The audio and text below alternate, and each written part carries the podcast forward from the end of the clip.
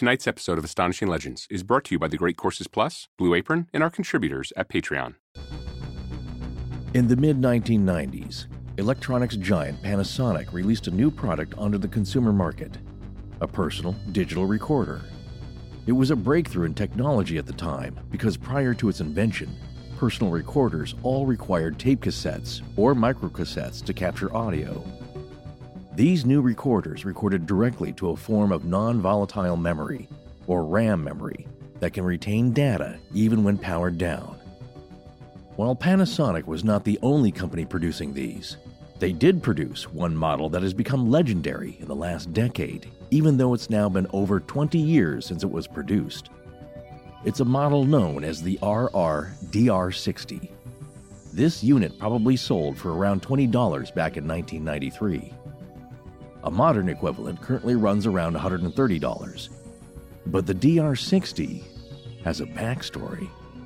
You won't find this in print anywhere, but according to legend, the DR60 was a disaster for Panasonic. Everyone who bought one was angrily returning them and contacting Panasonic, asking for their money back. It seems this little digital recorder was not very good at recording your personal memos and messages, but it was good at capturing strange voices of unknown origin that couldn't be heard by the people present during recording. Panasonic reportedly recalled the unit. As a result, they are now extremely hard to find. Is any of this true? There's no way to verify it, and attempts by all to do so have been fruitless. However, if you type DR60 into Google, you will find countless links that suggest it is one of the most prolific recorders of electronic voice phenomena, or EVPs, ever built. You will also, as with all things of this nature, find a few debunking its abilities. Paranormal researchers don't all agree on what it does or how it works, and it's well known that it produces its own sounds internally. Are voices from the other side manipulating those sounds into words? In some cases, it seems subjective, and in others, the words sound pretty clear. This cheap little handheld and purportedly recalled personal digital recorder is now selling for over $1,500 on eBay, if you can even find one. A comment on humanity's desire to communicate with the dead. Here's what we know we went on a ghost hunt with one just over a week ago in Kent, Ohio, and that one recorded some sounds in response to some questions that sure sounded like voices to us.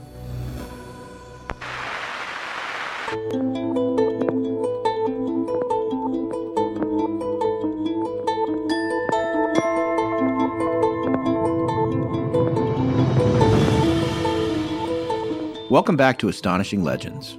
I'm Scott Philbrook, and this is Cathi Weber and Merle, who passed away in 2013. If Merle is present, Merle, did you like a dark roast on your coffee or did you like something a little lighter? Join us tonight for a show about our recent trip to Kent, Ohio for the Kent Paranormal Weekend and the bizarre events that happened to us on our first official ghost hunt.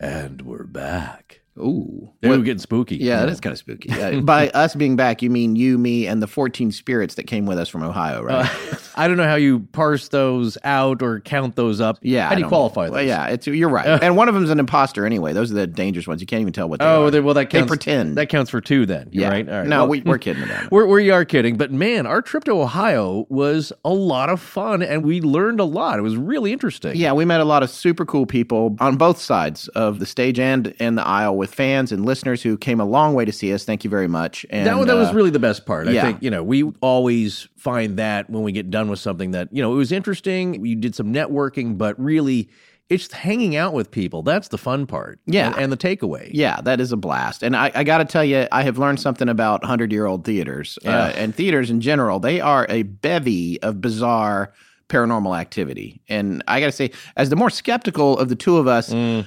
I'm still trying to come to grips with everything we experienced while we were there. Well, good for you. But for those that might listen to this later than when it was released in late April of 2018, Scott and I flew to Kent, Ohio to attend a gathering of like minded folks at an event known as the Kent Paranormal Weekend.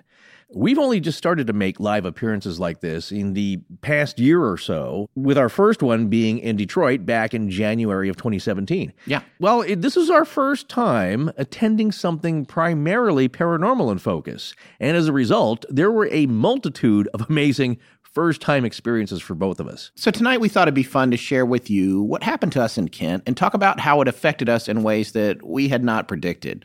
I'm still trying to shake an encounter that I had on a ghost hunt, and we were both shocked to have heard our first EVP or electronic voice phenomenon on that same hunt. Yeah, at least in person anyway. Yeah, I what mean, to I've, be I've, there. I've heard a lot of them, of course, online. You can go punch that in and search. You can hear them. Yeah. and some are pretty creepy. Even if you don't believe in that stuff, just Yeah, the the nature of the voices, is, it just creeps you out. Yeah, but the thing is, though, whenever you hear that stuff online, you all, at least me anyway, I always Yeah. think, well, I wasn't there. This wouldn't be that hard to Right. make, to fake. It's a whole different thing when it happens right in front of you. Well, you saw behind the curtain. Yeah. Uh, there was no man behind the curtain. It was just it was us. We were we were there. we saw the process happening. Yeah. and we can't even imagine how you would fake something like that. We, So, and we can't you know. explain it. And uh, Yeah. by the way, we are now loading up with ghost hunting gear. We're going Ah. to get a little bit more official about it because we do have we have a date in July with a Yeah. haunted house in the middle of the country, and uh, I want to be ready when we get there. Well, so. I, th- I think we're going to stop short at jumpsuits with, uh, with logos on the back. Nuclear accelerators. Yeah, but we are getting those. Um, basically, it's like a camera rack. It's an old flash rack, you know, for an SLR. Yeah. because you have to have a few devices going at once, and it's hard to juggle all of these. Well, in any case, before we get started, a quick programming note: we are dark next week, meaning there will be no show, but we'll be back the week after that. Okay, let's get down to business.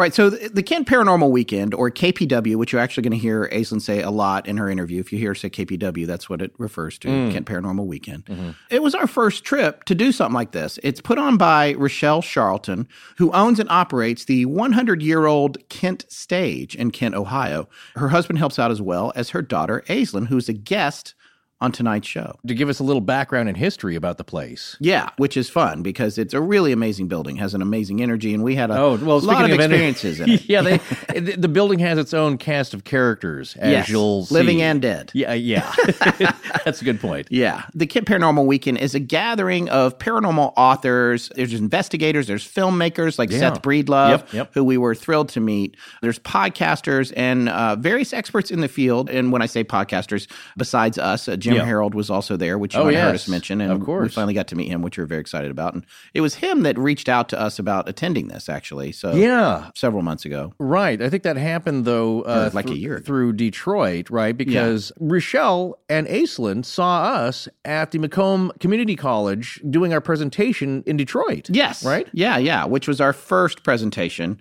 and uh, should be stricken from the record. uh, no, but it was fun. We talked Yeah. about Parashani, which we later made into a show. We're not one of those shows that tries to take our live thing and record it because it's just Ah. not the same as Well, our show. no, it's not We rather yeah. do kind of what we're doing now, which is where we're going to tell you about the experiences that we had and make it more into the format of one of our podcasts. But um, they were there, and then Jim asked us if we wanted to come to it. So it was great to get there. We also met, you know, who was amazing uh, was this guy, Colin Schneider, who is Mm-hmm. Ah, yes. also known as the Crypto Kid. And no, that has nothing to do with Bitcoin. Uh, or, or a Wild West uh, gunslinger. yeah. and he's an expert on cryptids and Yeah. has really gets around. He's had uh, been on television, all kinds of different places. He did a really cool presentation. Uh, I think it was called "Blood Sucking Beasts" or something like that. It was. I enjoyed it. Yeah, it was basically on predation. It was strange cases of predation where people think like this can't possibly be a real animal that did all this destruction. Yes. and he gets to the bottom of it. And he's learned a lot. He's really well studied. Yeah, he's, going only to- seventeen. yeah, he's only seventeen. He's going to like a STEM school. His dad's driving him to everything. It's it's pretty amazing. And we talked to him actually about a possible future collaboration because Yeah, we're yeah. we're looking into uh, doing a show at some point on cattle mutilation. That's our new Coral Castle. We always Oh, there about we it. go. Sure. But, yes. Uh, um, but no, he- we're hoping he turns into a, a next generation Ivan T. Sanderson. Yes. Well, he's yeah. well on his way. Yes. He's well on his way, and he's well known. We also met an author named Brandon Massullo, uh, Mm-hmm. M A S S U L L O, who we are going to be having on the show. He agreed to come on the show too. Yeah. He was there talking about his book, The Ghost Studies New Perspectives on the Origins of Paranormal Experiences. And it's pretty cool. It covers a lot of stuff, including a super fascinating academic investigation into the nature of crisis apparitions, which he actually gave a presentation on. I didn't even know they had a label, but you guys all know what these are. These are when you see someone who has is a close relative or a loved one Yeah. who maybe has just died or is trapped in a car or something like that, Right. and you see it at this moment of crisis. Well, if- yeah, and of course I know people that that's happened to. Yeah. and and as I said before, you sometimes see it in films. It was in About a Boy. Yeah, Uh, right. Toni Collette appears to her son across uh, the pond there when she's in crisis. She could die, so uh, that seems to happen. And yeah, and Brandon has studied this. He's got a degree in parapsychology. Yeah. He attended school in Edinburgh. Yeah. Uh, right next to Greyfriars Kirkyard. and uh, Well, it's a just- sci- yeah, it's a scientific application to some of these ideas. Which, when you hear about it, it's, it's not that woo woo. Yeah. it's like some form of a communication that we don't understand, but seems to happen and may be trapped out there in the ether, repeating yeah, itself. a mess. It's anyway. We're Yeah, gonna have him on. It's gonna Yeah. make a great episode. We're looking forward to that. We also met an author named Greg Lawson, who is known as the paranormal detective. And That's right. He's just the nicest guy in the world. Funny, Yeah, great sense of humor. Oh, and he runs a SWAT team in Austin, Texas. No, he's had he's had many years with a law enforcement background, which Yeah. of course, you know, if you uh, as we saw in Resurrection Mary, a lot of uh, police officers, a lot of people in law enforcement, you're down there in the weeds and you see some weird stuff. Yeah, and Yeah, he's yeah. so he's made a connection between that kind of stuff and the paranormal. If you Google the paranormal detective and Greg Lawson, it'll come right up. He's got books out, all that stuff. We're hoping to have him on the show as well. Yep, we met yep. Mm-hmm. some paranormal investigators, Adam Bonnet, uh, Ray Goosby, who was on our ghost hunt with us. The uh, Goose. the Goose, Yeah. it was amazing. He's a really funny guy. Uh, very Yeah. funny guy, really nice, laid back, and had some really cool gear. I meant to ask him about. He had this one box with all these lights on. it. I was like, Oh "What no! is that?" Yeah. So, So well, cool. what's interesting is that a lot of these guys are good at this as far as electronics and knowing what it requires, and they fashion their own equipment. Yeah. they'll modify their own equipment to suit their needs. There, two people I didn't get a chance to talk to, but uh, I really wanted to was Todd Shalott and Jacqueline Davio. Oh yes. They were talking about their book, Connections from the Hereafter, which Yeah. uh, you know, Rich Adams' favorite uh, topic and one of mine too. Yeah. what happens after you pass on? But yeah, I, I wish I get a, a chance to talk with them. But there's a lot of activity going on, a lot of people there presenting and, and just chatting up between presentations. And that's yeah, the and only we had a lot of. We were blessed to have a lot of listeners there too, who Yeah. we had spent a lot of time talking to in between presentations, and that Exactly. sort of thing. Exactly. Uh, we also uh, met a man named James A. Willis, who Mm-hmm. was going to be coming on the show. This guy is hilarious, and we've actually cited him before we even knew him. He, you know, the Weird book series, like Weird Ohio, Weird. Ah. Yeah. He was the author of Weird Ohio and Weird Indiana Mm. with the guys that created that whole franchise, Mark and Mark. I can't remember their last names. That's right, yeah. Uh, but he was the local expert on Ohio and Indiana. So he was the primary contributor to those two versions of that book. He Mm-hmm. also wrote Ohio's Historic Haunts, ton of other books. He's also a hilarious guy. yes, he, he he's- uh, tells the spookiest stories with a lot of laughs. yeah, with a lot of laughs. And he's I like him too because he's generally skeptical. He looks really hard for the mundane explanations of things, Right. but by the same token, he has had some really weird stuff happen to him. And we're going to be having him on our show as well. We actually tweeted about this to tell his story of the creeper, which I love to say because there's a couple of reasons. My son loves the creeper episode of Scooby Doo. I don't know if you remember that guy. He's got hunched over and he's like, oh, er." yeah. So I love that. Yeah, and then yeah. also there's creepers in Minecraft. But anyway, Right. we're going to have him on later this year.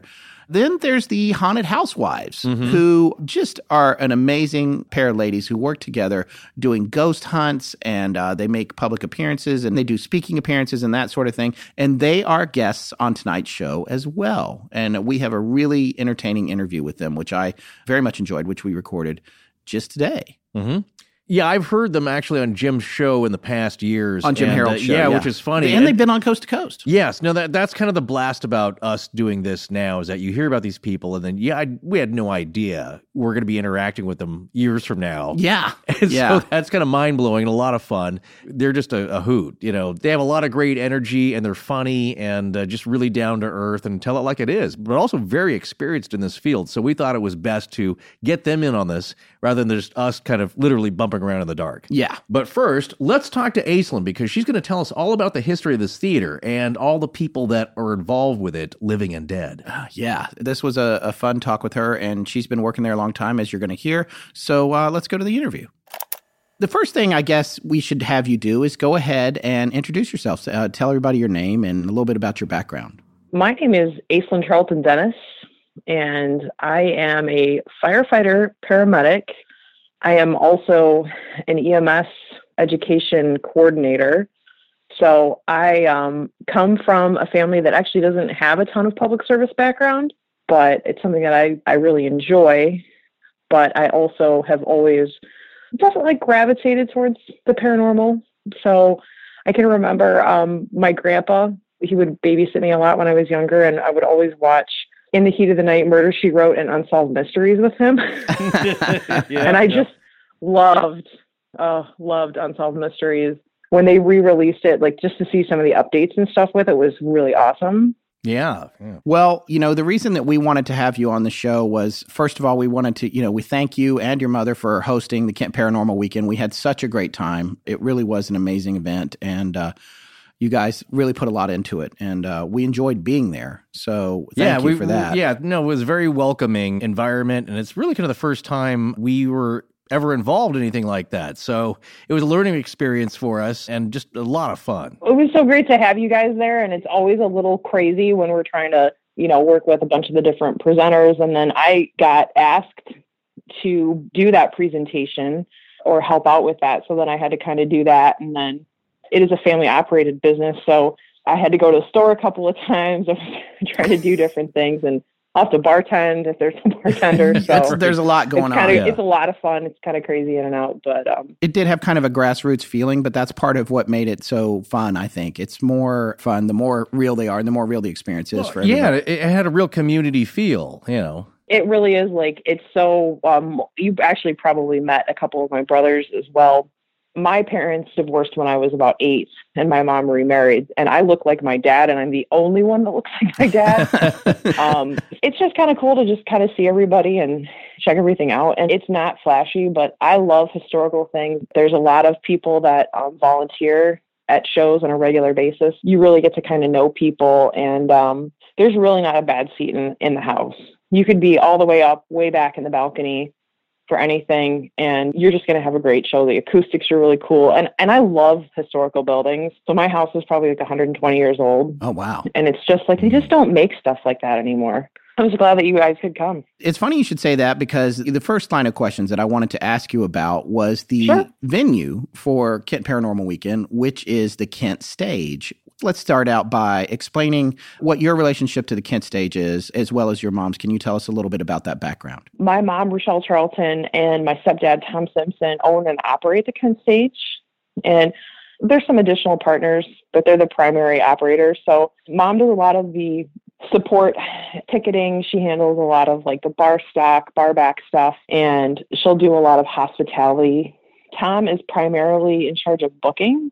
So he was actually a roadie and I think a tour manager for, for some pretty big bands during the 80s and also up till the 90s. Oh. I can remember being a little kid and reading like Metallica's Rider.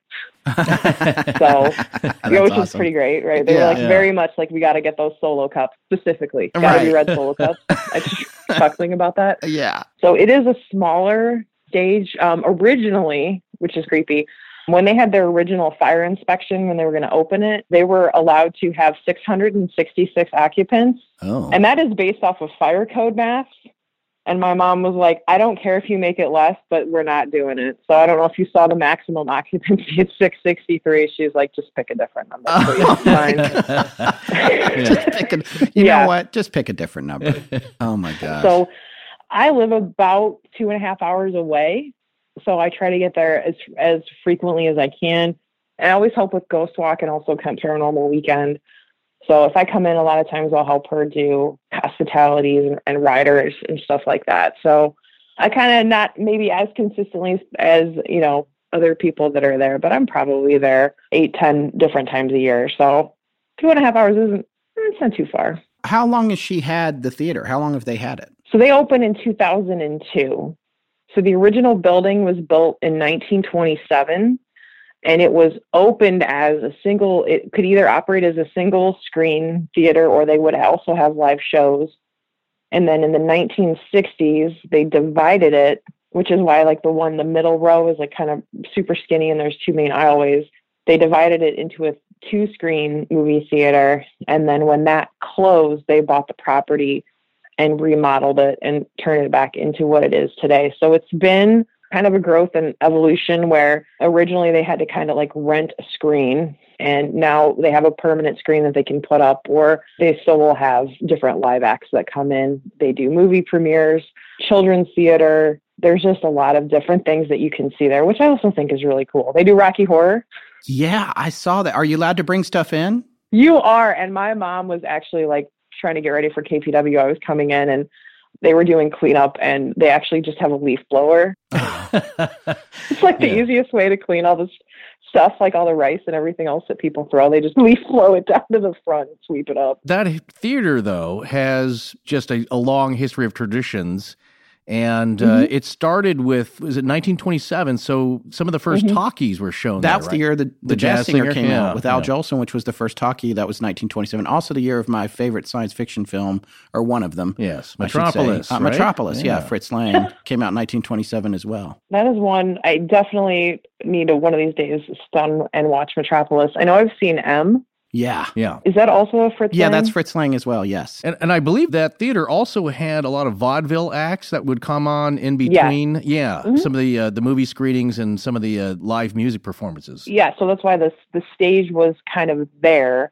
And it's still there. So even though they kind of remodeled stuff and changed stuff, that's why the actual physical stage is- is there. So I don't think most movie theaters you would find that. Right. because some things they had to rebuild and then you guys got to see most of the back portions of Oh, it yes, we did. right that you don't realize it probably took me five or six years of consistently going to have a rough map in my head of where everything is because there's a green room there's dressing rooms there's multiple basements that don't connect to each other Yeah. i don't think you guys got up into the apartments No. um, there's an alleyway through part of it. There's so much more to it, but a lot of those are original, clearly by the stairways and the incredibly tiny rooms and everything. Those were original to the building because they had a lot of live acts. Right. And I believe, uh, well, one, when we were down in the basement and you were kind of leading the ghost hunt, that section of it, Mhm. you pointed out they still have the original canvas painted backdrop, right? I think actually that's the fire curtain. Oh, I see. Okay. So from that time era, um, there have been a lot of historical theater fires right. I think the. Iroquois fire in, in Chicago, several hundred people died in that. So, and that had to do with the lighting. So even today with modern lighting, those lights are really, really hot. right. So they had to have flame retardant curtain so that things wouldn't catch fire behind it. Yeah. Yeah, that's still around. It's crazy in some of those basements. You'll find props that are probably 40, 50, 60 years old that are just kind of still running around in the building. So it, there's just a lot of history and just the items that are there and the building itself. So the two screen theater closed in the late 60s? It was divided into two screens in Okay. the 1960s. Oh, divided then. and then it closed in 2002 and that's when they purchased the stage and remodeled it and went and turned it back into what it is today Okay, so it wasn't vacant for a long time in between your your mom and stepdad getting it. no We did want to talk to you about some of the major players there and the activities that go on there. And I guess the first question I have for you is when your mom purchased it, did she know that it had a history of being haunted? No i think that it was just this was an opportunity that they both were looking for. Um, my mom and tom met originally back in the 70s when they were both in high school and they worked together at um, blossom which is one of the big kind of an outdoor theater. Oh, So they both had that background. That was something that they were looking for, and that it was like, hey, this is this golden opportunity, and they just kind of went for it. that's awesome. Yeah, it was just kind of like great timing, and Takes a lot of courage too to do something like that. and he was working for Kent State at the time, so it's been kind of an evolution over the years, a transition here and there. So they were kind of already here. It kind of happened, and it was like, hey, let's let's do it. Let's go for it. When did you guys start to realize as a family or individually that something was going on there? Pretty much immediately once the major renovations started and it just just seems like every time there's any type of work And this is an old building with a flat roof. So, um, as my dad always liked to say, there's only two kinds of flat roofs: those that do leak and those that will, especially in Right. Ohio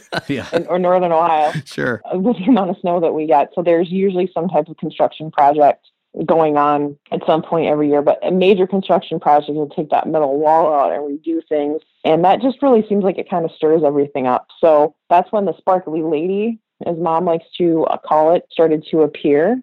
And I never saw it personally, but she and other people witnessed it, and sometimes four and five people at a time would see it.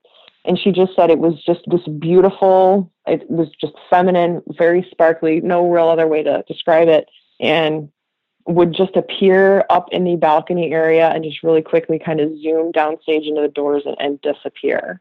Just got like a positive vibe. Hey, we kind of see what you're doing. We kind of like it. Wow. And um, that was like pretty much from the go. Obviously, I guess if it was Mhm. broken into two theaters, the wall in the middle, that was like a mm-hmm. soundproof floor to ceiling. That must have been a big ordeal to take that out, right? Because they Yeah. couldn't have Yeah. sound bleeding through between the two screens, I imagine. So, That was a major project, and that was one of the first projects that they had to do. and so you felt like the sparkly lady seemed like a positive thing that was happening.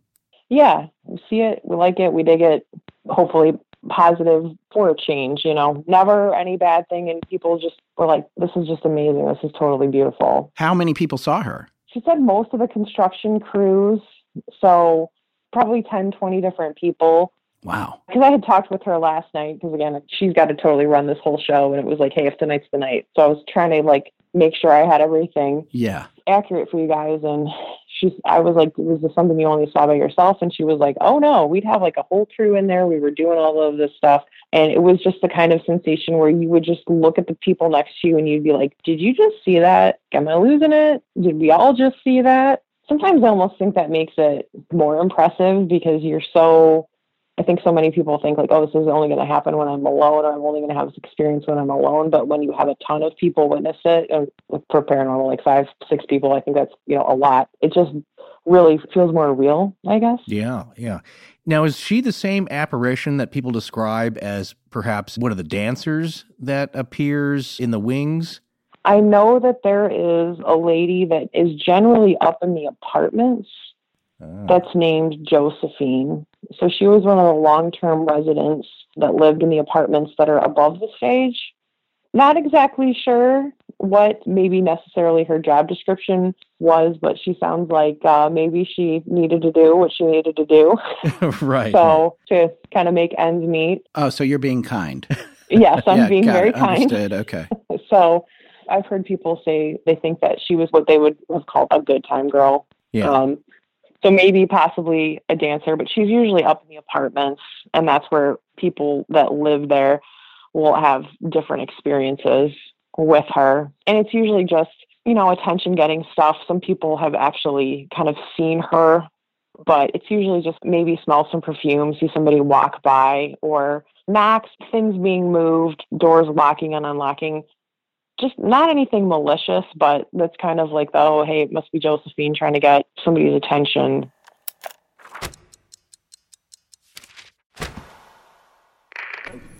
Hi, I'm Jazz from San Francisco, and you're listening to Astonishing Legends with Scott Philbrook and Forrest Burgess. Now, back to the show. Does anybody live in the apartments above the theater now? Yeah. So there's six apartments upstairs, and I could show you guys a picture. Um, the hallway for me always has this like total borderline like Overlook Hotel Stanley Kubrick feel to it. Wow. Okay. Yeah. Again, it's old. The doors are not standard sizes. They're not necessarily in places that you would think. There's a couple of different skylights in it. It's it's a cool hallway. Yeah. it's almost disorienting feeling because it's not just a standard hey three story apartment complex that most people live in but there's six apartments up there and five of them are being lived in right now and the sixth apartment is usually it's run through the kent stage so that's actually where we stayed for kpw Right. Right. and sometimes if they get to certain acts that'll come through depending on what they request in their rider and yeah so they hold it open for some of the different acts to go up there Now, do you know which unit uh, Josephine lived in? Is there one unit that sees more of her than the other, or is she just kind of all over the upstairs there? she's kind of all over the upstairs because there is usually a waiting list for people to live there. It's a pretty awesome spot. Oh, Um, right. They usually just take either grad students or there's actually a gentleman that's lived there for, I believe, 15 years now. Generally, when there's places with some activity like that, either people dig it and they Mhm. stay there, or they are gone pretty quickly. There's been a couple people that were like, yeah, this is not for us and we're definitely out of here. Goodbye. Yeah, right. But mom is also like not afraid to just tell people like, hey, this is an old building and we've had some things reported by different tenants or whatever. And if that's something that's going to bother you, then you might want to look elsewhere. Right, right. Let's talk about some of the other characters in this place because it's a veritable Grand Central Station, from what I understand. Because I've got, I made a list of all the people I thought were there, and so far the two you've mentioned weren't even on my list. Well, it's a huge cast of characters. There's all sorts Yeah. of people that have worked there and have come across, you know, the stage as well throughout the years. And it seems some of them have stayed. Can you tell our listeners a little bit about Merle? I actually um, had the pleasure of meeting Merle several different times. When he was alive. And yes, when he was alive. okay. Merle always did ghost walk, and that's something that I for sure attend every year. Um, I got to see Merle and hang out with him, and he just was a great guy. He just was very um, one of those individuals that have reached that point in their life where they're just very calm, very relaxed, and like have have seen enough of the world to not really judge people and just be like, okay, you're doing your thing. Talk to everybody just the same. Had a really great storytelling ability. So he was the poet laureate of Kent. He would either do Ghost Walk. Um, he was the opening act for the Kent stage officially, and he did a lot of volunteering. Yeah, so he didn't actually work there at the theater. He volunteered and was around Mhm. uh, quite a bit and participated in doing the ghost walks, right? Yes, And how long ago did he pass away? I want to say it's been about five years. So he was a friendly, warm, welcoming presence to everyone at the theater. And so since he has passed, what has convinced you guys that he may still be hanging around from time to time? He had a very specific seat that he liked to sit in in row M. A lot of times, if you're sitting close to that, you just get this really strong smell of coffee because he was a coffee man and he was just straight black. And it's very localized and it's only in that one spot.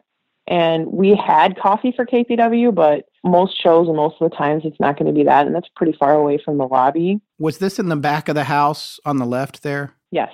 But it's kind of about halfway down on the house left side. That's the main uh, manifestation for him. Are there any other ones? So that's been one that's just a lot of different people have experienced. The strangest thing that my mom had um, happened to her personally because she was pretty close with Merle. And again, Merle was just kind of a fixture of the community, especially very social.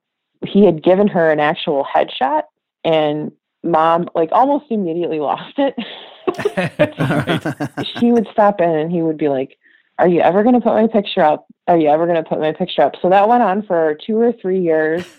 And then shortly before he passed away, she had gotten another picture of him. And she was like, Hey, I got one of your, you know, I finally have this picture up of you. And he was kind of like, Okay, you know. And shortly after he passed away, she had gone into the office and opened a folder because they were getting ready to get abandoned. And Merle's picture was on top. Wow. And there was no reason for that to be there. She was like, I didn't put it there. I don't know why it would be there. It should not have been in this folder. Why would it be on top of things? I have been looking for it for three years. And she just was like, okay, all right, Merle, got your picture, picked it up, walked out the door, and went down to the framing shop like right then. So that was mom's strongest experience of like, okay, I think Merle wants his picture up. Was that folder, was it writers for all kinds of visiting performers or specifically for a specific guest that was coming? It was just for the specific guest that was coming that evening. Do you remember if it was someone who had been there before or was like a first time visitor? I don't think that they would have been there. And if they had been there before, those get turned over. Uh-huh. So that would have just been what she had set aside for either that day or that week. So technically, that folder is an object that it's only pertinent during the time right up until the guest is about to arrive, and after they leave, it's something that gets filed away or whatever. Yes, she'll print them out and get them ready to go for the show that night. And then after that, there's no reason to keep them. So it's not like they re- they repeat keep stuff. Interesting. So, in theory, that folder would have essentially been new information for a pending guest, and there's no reason that Merle's Yep. picture that's been missing three years would have wound up in there. No, everybody knew she was looking for it, and they will kind of go in and clean and reorganize things from time to time. Couldn't find it. Just don't think Tom or any of my brothers would have been like, here you go. I'm just going to randomly put it in this folder for you. And nobody said they did it. So that was just an okay moment. well, so here's one of the things that happened to us was we were in the lobby by the picture of Mhm. Merle that you're referring to. okay. to set the picture here, or just set the stage, pun intended, is that they have photos in the lobby of all the performers, you know, uh, all the famous people who've kind of passed through. And one of them that's kind of prominently displayed toward the doors is Merle's. And it's a really nice photo of him. It's a great shot of him.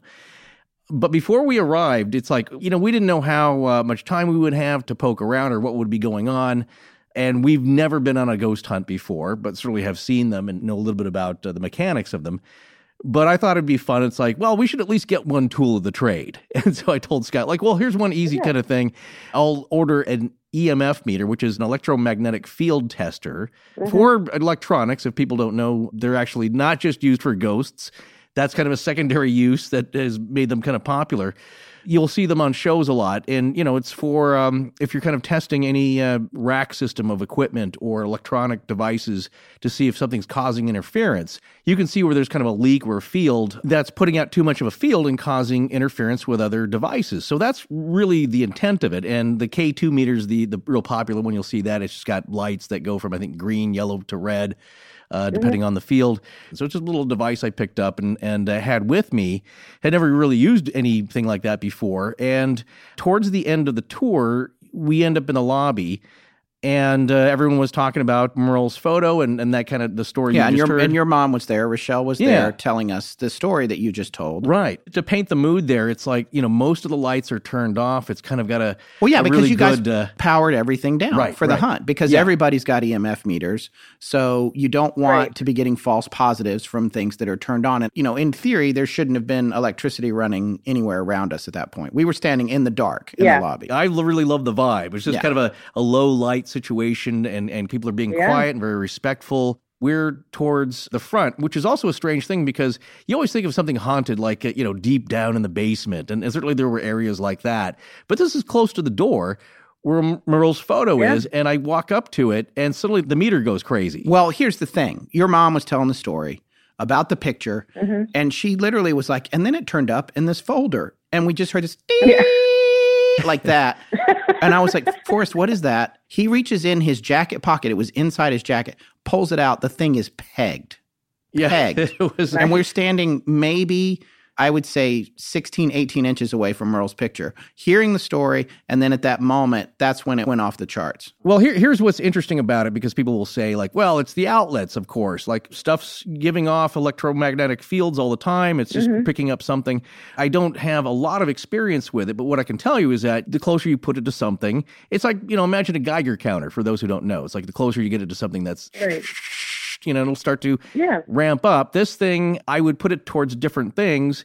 And you get no response. You can put it right next to a light. You'll get a little bit of a reading. You take it away, you get it goes mm-hmm. down to zero. There was really nothing around there that was giving off that much of a signal. This device I have, the screen lights up red once it gets past a certain point, and it starts beeping. And so you start holding it to different things. And so it's not like there's one spot in the wall where there's, you know, maybe an exposed wire that's giving off a signal. It just seemed to be kind of random. And it was only around Merle's photo. And then after a while, it stopped. Yeah, and it wouldn't happen again. Yeah, so And he, then- he came in to pop in to say, like, yep, that's my photo. And Yeah. I hope- And I told like Forrest, it. I was like, we don't have any control information here. We don't know how this thing works. We haven't been working. So now, for the record, just so our listeners know and, and you know as well, he's taking it everywhere. Like every everywhere he's like, we're at lunch, he's whipping it out there, and he's like, I'm checking the salt shaker. Well, like, no, uh, come on. It's, but, no, but here's, but no, it's yeah. good. I think you should do that. I just picture you as like Bones from Yeah, Star Trek. yeah, Yeah. so with the, with the the tricorder. well, here's because Yeah. this is Yeah. the thing that you know. Of course, you tell somebody that story, or just in general, or like uh, these two ladies we know who do all kinds of YouTube videos trying different things, and one of them was a ghost hunt on the Queen Mary, and they had one on the bed, mm-hmm. and this thing was going off repeatedly in kind of like a metered pattern. So you know, they asked a question. It's like, well, if someone's here, ping thirteen times, and it went up to twelve. And which then stopped, really, it did by the stop, which was really kind of creepy. But what the deal is that it's it was Yeah. pinging full red, and then of course you know in some of the comments are people like, well, it's just because it's near the laptop. And that is true. If you get it right close to the laptop or with a keyboard, the reading will go up. Close But- like a couple of inches. Yes, exactly. And so, you know, the big thing about it, because it was going off in other areas of the theater as well, in weird spots where nothing was happening. There wasn't a motor running, there was no lights or anything, mm-hmm. just in certain spots. And I was telling Scott, he's like, well, you know, you got to get a baseline then. So check other things around there. It's like, yeah, you got Which he's still doing daily all well, day like, long. because Scott, Scott is like, oh, you know, again, you're like, well, maybe you're just near the electrical panel, you know, d- down below. Right. And I say, well, look, you can look at it right here. I can hold it close to the panel, and you get a, a reading of 0.01 or 0.10. But then suddenly I'll hold it in an area where there's nothing and it goes up to 0.5 and the meter starts flashing. And so something's going on, which is weird. And maybe it's just a passing field, but it's unusual. So basically, the reason the reason I was kind of holding around different things up, like his machine rack where he's got his DVD player and all that, and Right. and uh, the whole thing's humming. It's in a vented closet because it gets hot. But just in the general area, like a foot away from stuff, it doesn't go off. You have to hold it really close to like where the power unit is. Yeah. like an inch away. Then To it get goes any off. reaction. Yeah, exactly. So that was my point about Merle's photo is that for some reason it pinged for a few minutes and then nothing. It went away. You're just trying to see if you can make something reproducible. So I totally get that. This is the third ghost hunt that I've been on in the building. And there are a couple of spots that we know we can't shut every single fuse down. Right. Um, by law, the exit lights have to be on if Sure. somebody's in the building. So we can shut like 95% of them down. When you guys were in the basement, it was like, hey, if you get a reading off of this one line of conduit, because there is a Jimmy John's next door. so the power runs from the main Edison switch through that conduit. So we, we can't turn that off. So Of that's course. why, hey, we'll tell you, hey, this is a hot spot. There's another one that is in house right about halfway down. I'm not exactly sure what's there, but every time, and it's also consistent. And it's Right. within a couple of feet. You turn on, it goes up to about three. You get a couple feet away, it goes away. So it's not like a sudden spike, and then it doesn't just suddenly go away. Right. So I can rule this out, talking to somebody who knows the theater, we're broken up into groups of six and taken on to different areas. So no, you know, there's not 20 people all bunched up in one little area. Right. We're traveling to different spots that have some activity. During the middle of the tour, I was with Scott and our group. They are down in the room that was for catering, and then it's kind of a small room down the end of the uh, end of the stairs. Technically, this is like right under, it seems like it's maybe almost right under the center of the stage. Is that right? I think it's actually under the green room. Oh, okay. there's a spot there before you start to make that last flight of steps to go down to where the catering was. That spot is where it started to go crazy and lasted for a while, but it wasn't seemingly consistent. You know what I'm saying? Like you don't point it to a spot on the wall and you get the same reading Oh. each time.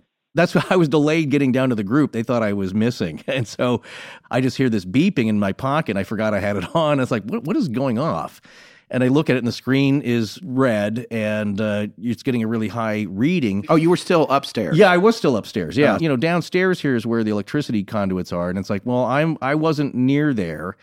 And again, if something's running, I would expect it to have the consistent reading. You Oh, get I it- thought you were coming near. down the steps. Okay. No, not yet. No, Yeah. no. That was before. That's why I, I was late. Well, I'm still upstairs because this is kind of uh, making me question things now. Just the behavior of this because it was so weirdly spiking. So you would have been pretty close to where Woody passed away. Ah, But to be fair, Scott is right. There is a main Edison, which is the power company for Right. the area. There's a main Edison switch that's there. That's a door that like nobody at the stage can actually open. It controls power for that portion of the entire block.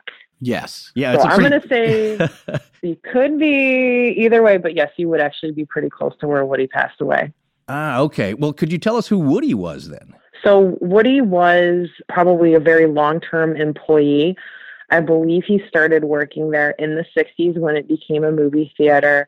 And he he did a couple of different things. Um, I think he was a projectionist. I know for sure he was a, he was a caretaker for the building, and he lived in an apartment above the stage. So it was just kind of his favorite place to be. He was another fixture of the Kent community at the time he had a chronic lung issue and on christmas day of the early 90s i can't remember exactly which year he actually passed away in the green room Oh. because if he was having some lung problems, sometimes he would just, if he was working in the theater at the time, if he didn't think that he could make it all the way upstairs, because there's no real direct route to the apartment. Tell me about it. There's no direct route to anything. you guys come right. If I wouldn't have told you, you would never know there were apartments there. Yeah. So if he didn't think he could make it kind of out the building and up an additional set of stairs to get the, to the apartments, he had a cot that was in the green room, and that's where he just laid down. And I don't know if early '90s, if he wouldn't have had a cell phone, I have no idea if there would have been a phone anywhere close to him. Probably if not. He, if he did, couldn't get help, or he just thought, you know, some people just think, well, I'm just going to lay down, and that was not to be that night. So has Woody appeared, or do people? What kind of encounters have there been with him? So, a couple of years ago, we had a, a really bitterly cold winter. So, they were going in to check the building because there are periods during the year where things are a little bit slower and a little bit busier. So, they don't run a lot of power. Sometimes they have to kind of go in and, and actually check the building because it's a huge building. It's a ton to try to heat that. So, she kind of kind of gone in to check on things and she got up to into the green room and she was standing at the stairs to go down and she could hear water running Hmm. so she thought oh my god i think the pipes burst and just as she was going to go down to check it out she felt a pair of hands basically grab her from the back and push her and she's like i feel like if you were watching me it would have looked like a cartoon Hmm. because it was I was walking faster than I normally would. It was just I really felt like I got pushed all the way back up out out the stage down the ramp all the way up to the theater and those that didn't stop until I got out into the main lobby. And so what she had found because this is a giant concrete building is that my stepdad had actually been trying to call her to let her know like I turned heaters on to try to keep the pipes from breaking because I knew it had been so cold. So that basement was energized and there was water running. So she very easily could have died. Hmm. Wow. How long ago did this happen? This was about five or six years ago. We had two consistently very, very bitterly cold winters where we broke snow records. So she felt like something shoved her out, like Yep. back up to the lobby. Yep. I said, Who do you think it was? I'm like, Do you think it was Woody? Because it's just, again, he's never bad. He's never malicious, but he's just a caretaker of the building. And I think in a lot of ways, that's what my mom's role currently is. Right, right. So I think, you know, they're kindred spirits. And I think he was just like, Mm-mm, you don't need to be down there. It's going to be just fine. Cell reception in there has gotten a little bit better.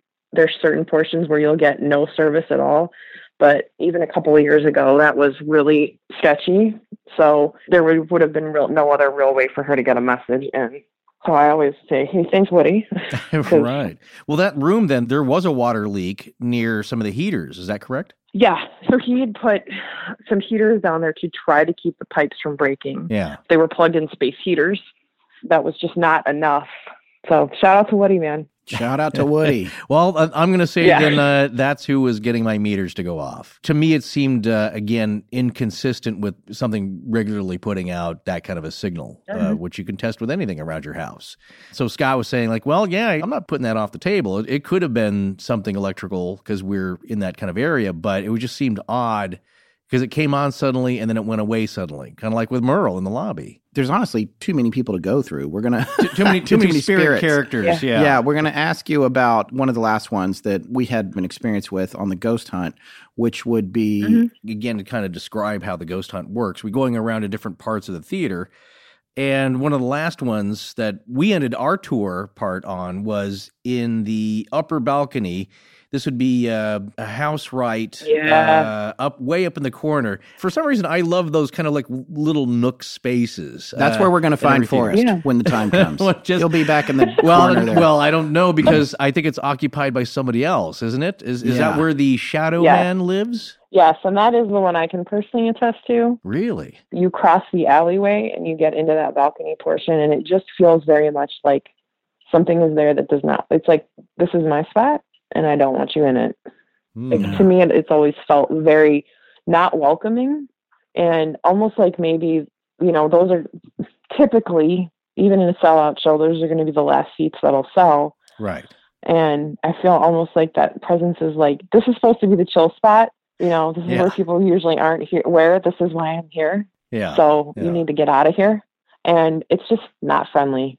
Is it described as being uh, looking like a shadow, like the shadow of a of a man or something that's uh, that kind of hovers Yeah. back up, up up in that corner? Blacker than black, if that makes any sense at all. Because Oh, again, yes. unless Yeah. there's We've a heard show, that. We've heard that a lot of times, actually. unless there's a show, the lobby lights or the cleaner doing something, which really is not most of the time.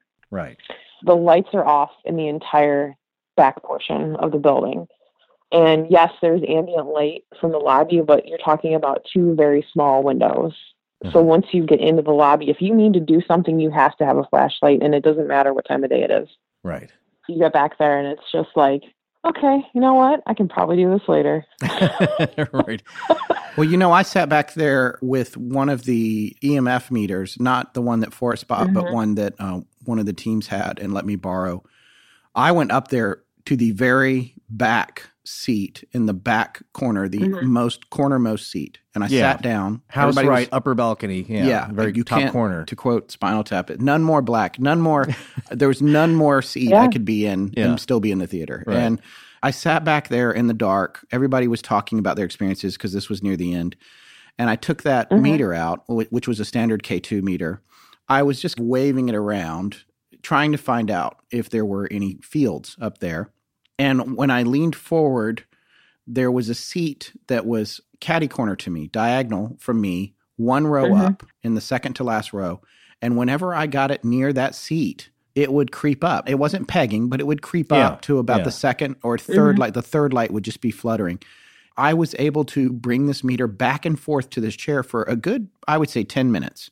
And uh-huh. when I would move it away from that chair, just one seat over in either direction or back to the row I was in, the meter would drop down to nothing. Yeah. And so I it was this- like something was in the chair. I had a similar experience because Scott was up there first. I joined the group uh, just a few minutes after that, getting way up into that corner there, and I had my own meter, and I noticed the same thing too. It didn't make the screen go red and wasn't pegging or going off like it did in some of the other spots, but I did notice there was an increase for whatever reason right in that seat. Yeah. It wasn't large, but it's like it's this is weird that it's just this seat. Right. And here's the other thing.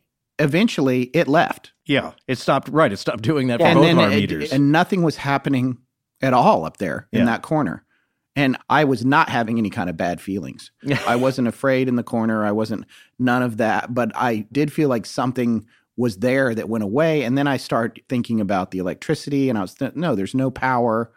I can't figure out what would be producing that from an electrical standpoint in terms of Right. because there was no circuitry there in the seats. Maybe on the back wall there was maybe some conduit or something, but this was in front of me. So it, that was a bizarre experience, and that was the area that you guys described as as having that feeling. So it, it just made me wonder. He was- wonder, wonder is a good word for me right now. yeah, yeah, Yeah. No, he he had some personal uh, feeling experiences. I I didn't feel any different anywhere at all in the theater. I did notice that at least that the EMF meter, and also we had some activity with an EVP upstairs in the dressing rooms. Yes, which we're going to be talking about. Oh. Right, Yeah. and again, a little bit of uh, dowsing rod action, but you know, uh, I was nothing- I was a little sketchy on that. It was- I'm still well. we- my jury's out on Yeah. the dowsing rods. Right, right. Although they were super fun. For you, what is the absolute craziest paranormal event that you've had in the theater? just uh, you know, open the door, kind of look up, and I think I'm at the point now where I just try to not even look up in that corner Mm, because if you just you ever just see like this blacker than black thing, it's like nope, goodbye, I'm out of here. that is just absolutely plenty for me. Yeah. To be clear, it's more of a like it's not welcoming or inviting, but I've never felt like it was malicious. If that makes any sort of sense, it's just kind of like, hey, alone. this is my quiet spot, and you need to get out of here. Is that the spirit that you guys refer to in the theater as grumpy? Yeah, so we- Shadow Man is like when he appears, but again, I just it's just not welcoming. So mom sometimes calls him Grumpy Gus. she, she is a mom. Gus. Yeah, of course. Uh, mom. what would you say to people? I always try to ask, you know, for the people who are listening, oh, this is a bunch of bunk. This is all hokum. Like, what would you say to people if they said, you guys are just making this up, trying to get more people to come into the Kent stage? You tell everybody it's haunted, just like people do with hotels that aren't necessarily haunted, that kind of thing. Mm-hmm. Or conversely, well, I mean, it's not really haunted, but you guys are just seeing things and you feel like it is. You're imagining some of it. And what would you say to people that would posit those questions to you? first of all, I have to say that I think the first episode I listened to you guys did was the Shadow People episode. yeah. I think when you guys had said talking about Bigfoot, and it was like, for some people, it's never going to be the camera's too clear Yeah. and that can't be real. And then for some people, it's too blurry, it can't be real. Yeah. Yeah. And I think really, for some people, it will never be enough unless it personally happens to you. Yes. That- I'm glad you said that because that's part of what tonight's show is going to be about for me, frankly. I've definitely had a lot of experiences over my life, and you know, I don't know whether it's just genetic or I don't know if it's just maybe because you're open to it, or is it both because your mom was open to it? You're, you know what I mean, something like that. I wouldn't ever claim to be a psychic at all, but I've had enough experiences where it's just like I can't discount this. And additionally, for me, in some ways, it can be really difficult to talk about it because there are times where I've had things happen to me, and I think, am I am I losing my mind? You know, Sure. Mhm. or I'll tell people and I'll go, you're going to think that I'm nuts. And I think that's a pretty, it's a usually good for me, like a litmus test for where people are at because if it's a really genuine experience, sometimes it's hard to put it into words. And then everybody thinks, oh, this is going to be Amityville horror and all this other stuff, but I don't have an explanation for this. But then it's like, am I going into some fugue state and like miss, you know? Right. Yeah. you just ask yourself all these questions and you're like, oh God. Because if you don't believe, you're not necessarily ever going to believe. Yeah. Yeah. Yeah. Well put. But I also think you have to be careful because if you, oh, you really want it, you can really overinterpret things. Like, oh, Yeah. I don't watch like a ton of TV really. And I don't watch a ton, ton of paranormal shows, but sometimes I'll be listening to EVPs and what they think they say. And I'm like, I think you're really reaching there. Yeah. You know, That's Yeah. how I felt about Yeah. them. to be honest with you, are there some people that come to these events because they really want to experience something? Absolutely. And I think that's what's kind of great about Kent Paranormal Weekend and Ghost Walk both because that kind of gives people a place to come in and know that they're not going to be judged and kind of to talk about things because it can be really comforting if if you've ever had something happen like this to finally hear from somebody else you know i'm not the only one but there's also people that look at that and go i don't want anything to do with that and that's okay so i think when people go like hey this is a marketing tactic or it's a marketing ploy you can believe that if you want to but there's just as many people that go this isn't for me I had one question that you had made some mention of Native American burial mounds that are nearby. Uh-huh. Do you know if anything about the property that the theater sits on, if there's anything special about it or ancient? i did do a little cursory research uh, the name. Shang. okay. Yeah. Of course. There were multiple tribes that were in the area and the mound that's at Towner's Mound is from the Hopewell culture, Oh yeah, of course. Yeah, we've Um, talked about that. Yeah. which that mound, if you don't know what it is, it might not be as impressive as the Great Serpent Mound or some of the other ones that are around in Ohio. Right. It really is almost like a, an, an additional hill. I don't know that it's actually a burial ground for human remains, Yeah. but they did excavate it and find a bunch of artifacts, I think pottery and um, arrowheads and different things like that. That property in general, though, portions of it are actually owned by um, the city of Akron. Hmm. It's part of the water supply, and by the mound is Lake Pippin, which is a pristine glacial lake hmm so it's just totally undeveloped. It's really wild and natural. So there's been a lot of travel and activity through that area. The Cuyahoga River is within like a block and a half of the stage. And that portion of the Cuyahoga also has the canal locks near it. Yeah. So those were built in the 1830s and 40s. There was a rail yard there. Um, John Brown lived in Kent for a while. Well, I'll be John Brown. Yeah, like he actually was partners. He was business partners with Zenas Kent, who was the father of the man Kent is actually named after. Oh, okay. Yeah, there's a lot of different things that have gone on in the area. So it's been, I believe, inhabited by Europeans since the 1790s ish. We just want to thank you so much for coming on the show and giving us your time tonight. We really appreciate it. It was great talking to you guys. It was great having you guys come out. I'm glad that you guys had a uh, good experience, and hopefully next year, bigger and better. Yeah, Yeah. definitely. Yeah. Well, thanks a lot and uh, have a nice evening. We'll talk to you soon. All right. Thanks, guys. Wow, well, that was a lot of fun chatting with her, especially uh, after some time had passed, uh, like a week, you Yeah. know, since we've been there. Yeah, yeah. You know, again, it's kind of a whirlwind. There's a lot of activity. It is, and I, you know, one of the things about producing tonight's show for me was I'm a little bit melancholy about getting to know people after we've left. Yeah. like I wish. Yeah, I know. the conversations that we had. I wish we could have had them while we were there, but it was a whirlwind trip, and Yeah. especially when you're going from Los Angeles to Ohio, the travel days are full days. And we basically flew in on Friday, went to a Seth Breedlove's movie. We mentioned him earlier to give him credit. He is a director of several really cool documentaries about various cryptids, Right. uh, including the Mothman. Right. And we're going to have him on the show too. We really Yeah. enjoyed talking to him. Yeah, his And, uh, production company is Small Town Monsters, Yes, I believe. And yeah, and so you got to check their yeah. stuff out. You got to check it out. They've done several movies. We bought the entire collection while we were there. and We're gonna binge it, yeah. yeah, we're gonna binge it.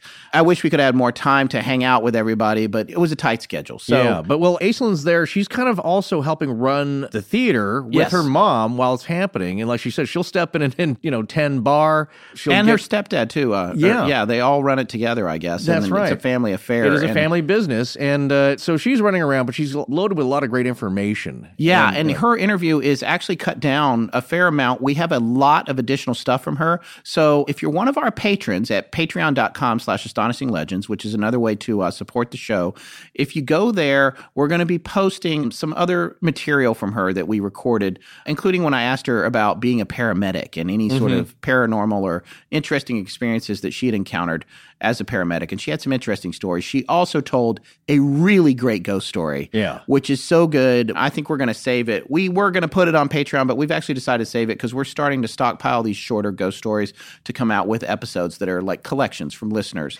Yeah, and uh, that one definitely in the category. So we're going to sit on that one for a while, but you guys will enjoy it when it comes out. So go to Patreon though if you do want to hear more of her interview. There were a few ghosts that we didn't get to. No, Uh, yeah, we couldn't talk about them all. we Uh, couldn't. There were so many, and that's crazy. There's a ghost there named Silas Mm-hmm. who supposedly worked down in the basement stoking the furnace. I guess. Yeah, guess. I mean, And- he, he was basically the you know the building maintenance guy and uh, kept the boiler heated and stoked the fires. You know, it gets very cold there. Yeah. uh, and pipes will freeze and burst. Yeah. as we've seen. But uh, yeah, he was kind of a fixture there for many years and a, a known guy, just basically helping out, but kind of in the in the lower depths of the theater. he was, you know, from Africa and very poorly treated. This was, you know, I, I'm not sure exactly when his time was there, but I think it was in the when it opened. It opened in 1927, and Mm-hmm. It- I think um, it's probably the early 30s Yeah. to, to mid 30s. You know. Yeah, and if you believe any of this at all, in Yeah. terms of his spirit, they get a sense from him that he doesn't really come upstairs. He's Oh, it's yeah. like he's afraid. And Oh, uh, really? yeah. So I, I might have had that conversation with Richelle when you weren't around, but Ah. they've been going out of their way to try to make his spirit feel welcome anywhere he wants to go. Right. In the theater, but it's interesting. And then there was another one. There was a little girl named Alice Ann Yeah. In the basement somewhere that we did not encounter. You're going to hear all about what happened to us on tonight's show when we Right. did the ghost hunt there.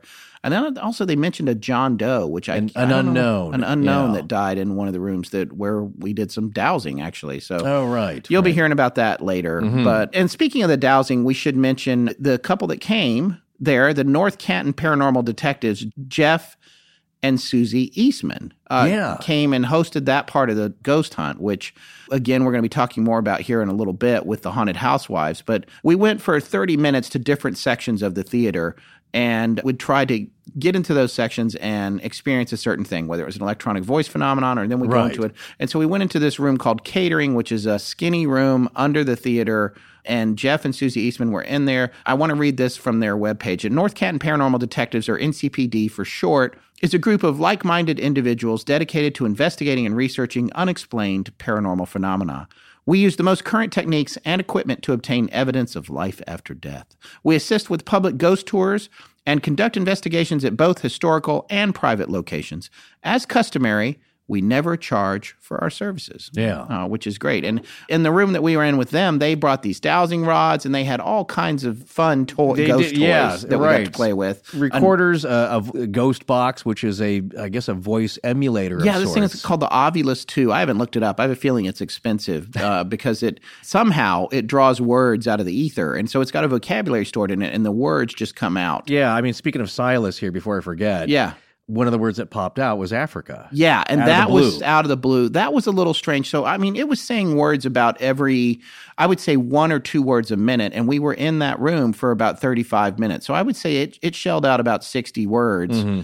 And most of them we couldn't make any connection with. But I did think there were no other countries or cities or anything listed except for Africa. And at the time, I didn't know about Silas Right, right. we were like Africa, that's weird. Yeah. And maybe 20 minutes later, we heard this whole story about Silas. Mm-hmm. And in that room we were in, when Africa came up on the ghost box, we were just uh, right around the corner from the area where the furnace was, where Silas used to work. So Wow. I don't know. Maybe that's a stretch. Can't say a whole lot about it. But Yeah. those guys were very generous with their time and, and they let us do some dowsing. And so I was actually filmed doing the dowsing by this really great couple that we met there, Roger and Jill, who are paranormal investigators as well Yeah. and also creators of some really cool paranormal apps. Yeah, yeah. and uh, we'll have links yeah. to their stuff in our show notes. But Roger had brought an infrared camera, so there's this infrared footage of me dowsing. So, and Well, we're, that's pu- the we're putting uh, that on Patreon as well for people who want to see it. Uh, Yeah, it's what- not all that remarkable for what it's worth. well, it's, on that I'm regard, just as bald in infrared.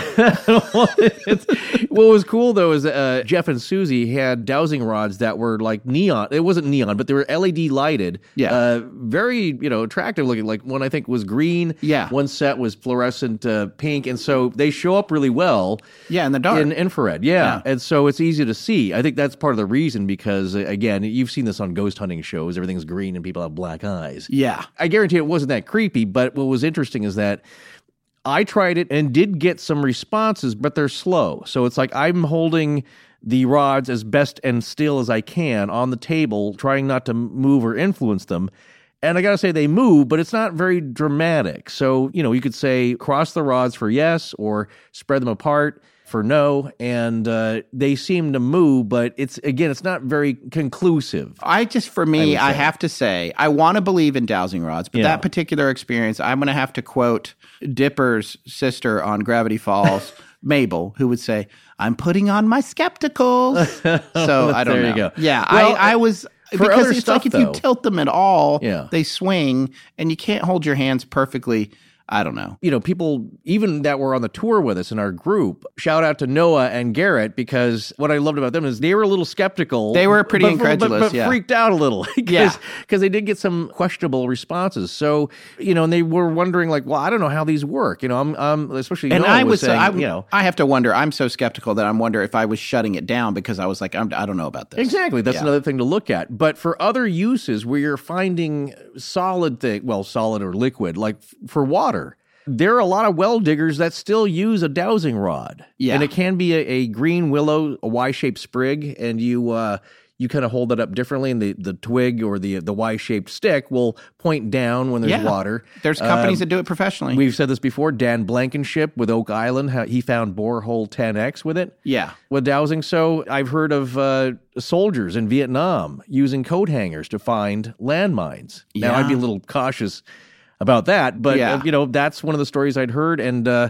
and also precious metals. So it can be found and used. That you know whatever is at play there can be used for other things. But I know there are yeah. well companies in North Carolina. I know for a fact that Yeah. use dowsing to, Oh, yeah. to find water for wells. No, it gets laughed at, but people actually find stuff with it. Now, whether it's a you professional can, service. exactly, but whether you can, but I was communicate. not. I don't know what was happening. Yeah, well, with, let's, see. The way this is going to go, folks, is that Scott he will dramatically have uh, an idea once the experience has happened to him. yeah, which you'll hear a little bit about something like that tonight. It does cement itself into your belief system. Let's well, say. let's let's talk about the haunted housewives Yes. because we're going to go to their interview now, and this was just such a fun interview.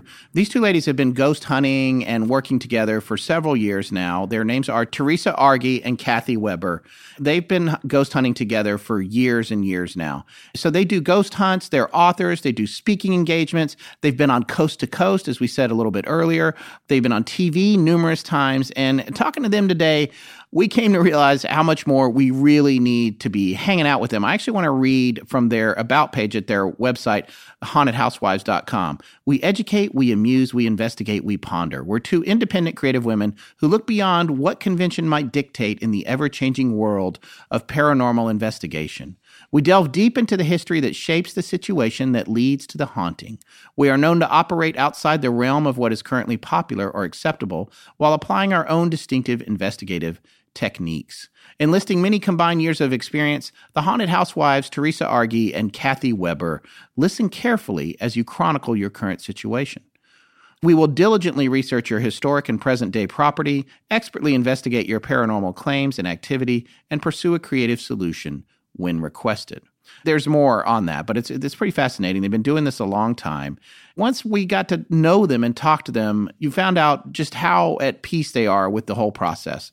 I do want to say we had a few technical issues at the beginning of this interview. So you're going to hear a lot of dog barking at the beginning. we did get that resolved. Yeah. We left some of it in because we wanted to get that information out. There is some environmental noise because basically we had to call them both. They were both at home when we contacted them, both wearing headsets, and there's a little bit of environmental noise coming in, but it improves as the interview goes on. And there's a lot of really good information in it. So write it out. You're going to be glad that you did. Okay, let's get to the interview.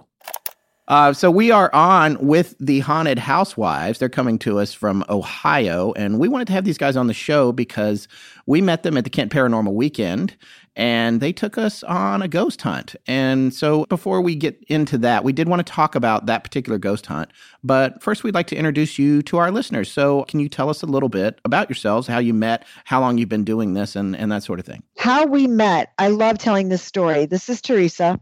Once upon a time, there was this bored housewife ghost hunter from Cleveland, Ohio, who got involved with a ghost hunting team. Uh-huh. And this ghost hunting team didn't do a whole lot of ghost hunting, but they were involved with a little bit of historical research. And they did a fundraiser with this lady from the east side called the Ghost Lady. And um, I was very intrigued by this. So when this ghost hunting team kind of stopped ghost hunting completely, Yes. I got in touch with Cathi, and the way I did that was I basically stalked her at her business. She had a regular business, a retail shop, and I showed up, and she's like, uh, "Okay, who are you, and why are you bothering me?" And I was trying to get her to ghost hunt with me since my team had kind of disbanded. They had done a fundraiser with her that I was intrigued with, and I really wanted to get involved with this historical aspect of fundraising and mashing that with the ghost hunting and I wanted her to come ghost hunt with me, and she had no desire, which I thought was weird because she had this other business called the Willoughby Ghost Walk, and I'm like, I don't understand. You did a fundraiser with my team, and you have this ghost walk, and she's like, I'm a historian, I'm a storyteller. I'm not into ghost hunting. Go away, crazy lady. And I think I went on the ghost hunt once, twice. I don't know how many times I kept coming to the ghost walk and showing up. And finally, she just had had enough and the restraining order eventually wore off.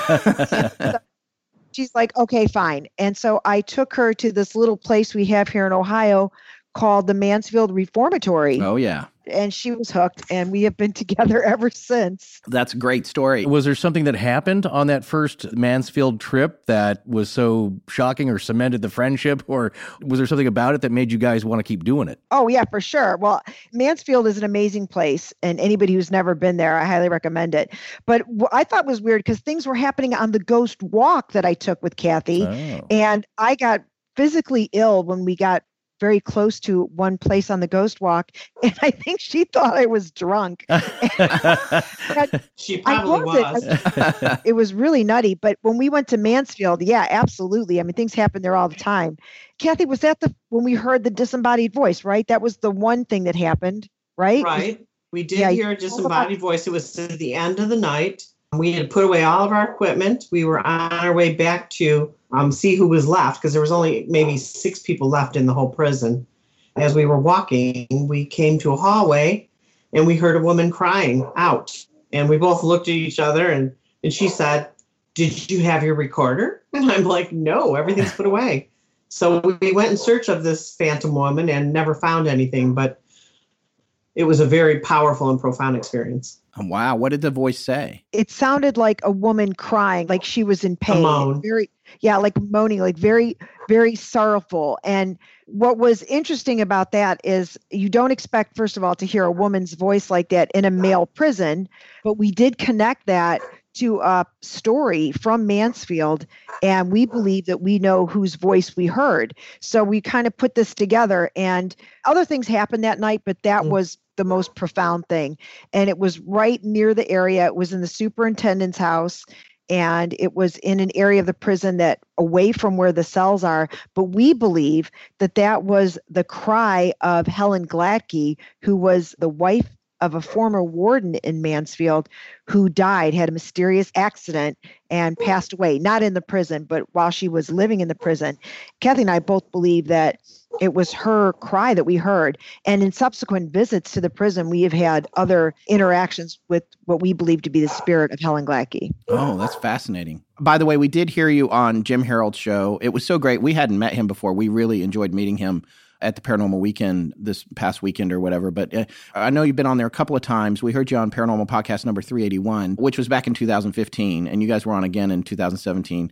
You were talking a little bit about your point of view with regard to the what spirits actually are. But first, how did you get hooked up with Jim? Jim is awesome. We love Jim. The way that we actually hooked up with Jim Harold, I'd known about Jim and his podcast for years. Anybody who's really been into the paranormal for any amount of time probably knows who he is and his podcast because he's been around for so long. Jim contacted us after one of our television appearances, I believe. I think it was after we were on Paranormal Challenge. And I'd admired his work and I'd listened to it. So I was really thrilled when we heard from Jim. Come to find out, I think I live a mile away from him Oh, wow. because I knew he had like an international audience, and I had no idea where he was based in.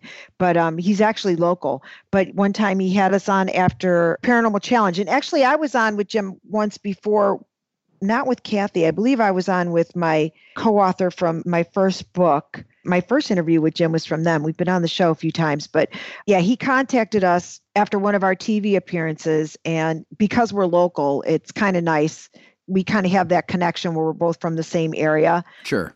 Once I met him in person, I would see him everywhere, like the grocery store, the pizza parlor, the bank. it's like, you know, I mean, I, I had no idea. I thought he was out of like Los Angeles or New York or something. So it's kind of neat. But he has been a huge supporter of us. Mhm. So we absolutely love him. Let me ask you this. What's Paranormal Challenge? What was that? Paranormal Challenge was a show that was produced by Zak Bagans. Uh-huh. Oh, yeah, Um, okay. it, it ran for one year. Uh-huh. Um, and what he did was pit ghost hunting teams against one another in a challenge to see who could collect the most amount of evidence in an evening at a at a haunted location. Oh, wow. It pretty much went against everything Cathi and I believe in. Yeah, like we don't right. believe in competition. We don't believe in evidence. we don't Yeah. believe in uh, competing with other teams. But it was funny. We ended up in the show. and and really it was an honor because there were only 10 episodes so that would have been 20 teams nationwide that were chosen so we were really excited to be a part of it and zak was pretty cool and had some good ideas for how he wanted to see the show turn out but if you know anything about the ghost shows and the ghost hunting shows they're going for days and days we were there three full days filming and you know we were on camera what 22 minutes Yeah, Yeah. right. we collected evidence for like 13 minutes. So really, you know, it's not as it seems. Yeah. We were busy, busy, busy for three full days trying to find some ghosties, and uh, we luckily got a great place, a great location, which was Waverly Hills Sanatorium Oh, in wow. Louisville, Kentucky. Yeah, so that was an amazing thing. Of course, it was on all of our bucket lists. And once we got there, we were just we were overwhelmed by the size of the facility but was really a great learning experience. And uh, I just want to mention also that the Haunted Housewives did win. All right. Congratulations. Of Yeah. course. That's awesome. Did you guys find that once you teamed up that more things were happening as a result of you being together for you guys in terms of experiences? I Oh, would say yes. We both bring different strengths. Don't forget, Theresa was in this longer than I was. So she mentored me at the beginning. And now, when we work as a team, we both bring different strengths to what it is we're trying to accomplish, as probably most teams do. What's your point of view on what is happening or what's being encountered when you do get a, an EVP. Yeah, when you talk about of- evidence, Yeah. what is it that we're collecting? What is the nature of that? Because you explained it a little bit uh, with your interview with Jim, and I thought I thought the idea was fascinating because it's not what most people kind of believe, right? we have a different view on evidence and collecting evidence and presenting evidence. Like I said, when we were on Paranormal Challenge, the whole idea was to bring evidence and whoever gets the best evidence. And we were talking to the producers, we're like, you can't guarantee you're going to get evidence. Right. And you know, and what are you talking about? You can't guarantee anything. And the place can be the most haunted place in the world. That doesn't guarantee you're going to have an experience or find something. So we were a little concerned about that. And when I say team, Cathi and I, when we were on the show, we had another person with us, but that's not our team. It's just been me and Cathi. yeah. So we're more like a couple or a pair. Uh-huh. As most people Don't think start that again. yeah. But so we're not like traditional teams. We are not trying to find evidence to convince the world that ghosts exist or that there's life after death. That's not what we want to do. We don't really care if people believe in ghosts or not. We do, so that's all we care about. But we believe that what's happening, the experiences that people are having, to us, it's like a form of energy. It's something that remains after someone has passed away, like a ghost. I personally, and I think Cathi agrees, I don't believe in earthbound spirits. I don't believe that there are spirits and souls that are stuck here Uh-huh. on this realm. My religious beliefs will not allow me to think that a God would let a child's soul be trapped in a horrible hospital because they had this horrible death. I believe that what we're experiencing as ghosts and spirits, or um, the anomalies, which is what it is anomalies in the environment, strange sounds, noises, lights, temperature changes, feelings, electromagnetic pulses, all these things that we experience, these anomalies in the environment, are caused by some sort of energy that emanates from a human person. And even after we die, we're energy. So after we pass away, that energy doesn't just stop existing. I mean, it changes forms, but I believe that some part of our consciousness, our essence remains. And that is what we're experiencing as ghosts. And I believe sometimes that consciousness can interact with the living, and sometimes it just remains in the environment, lingering like an echo. That's what I believe. And I think Cathi's beliefs is fairly similar to what I believe, if not exact. Yeah, I agree. And we wouldn't be able to be such an effective team if we didn't agree on the tenets of the basic tenets. But I will say that I also believe we are not part of a scientific community, as many people like to say. There is nothing science about this. If you don't connect on a base level or a sincere level with the energy that exists out there, then you're wasting time. And I know science is not going to support that viewpoint in any way. I feel we are connecting with whatever it is. We aren't even sure what it is. But if you're sincere and you really are open to the feelings that perhaps we can make some sort of a connection, then it can happen. And I most people don't believe like we believe. They believe a little differently. Like when bells and whistles go off, that means something exciting's happening and it's a ghost. But Right. uh, we don't necessarily think that way. Right. That was something interesting that uh, you said at the beginning of the ghost hunt is that, you know, because everybody's now into all these devices, we, we certainly had our own EMF meter and uh, digital voice recorders. And I think you said that, uh, you know, none of these toys really matter. They're helpful in kind of determining or focusing on something, but it's not really what the experience is about. the gadgets, the gadgets, the gadgets, the gadgets that people use, the things that beep and light up, and the things you see on television that they use. Although there are a few things that are now specifically designed to quote catch ghosts, most of these things, what they do is they detect anomalies in the environment, changes, things that maybe are out of the ordinary.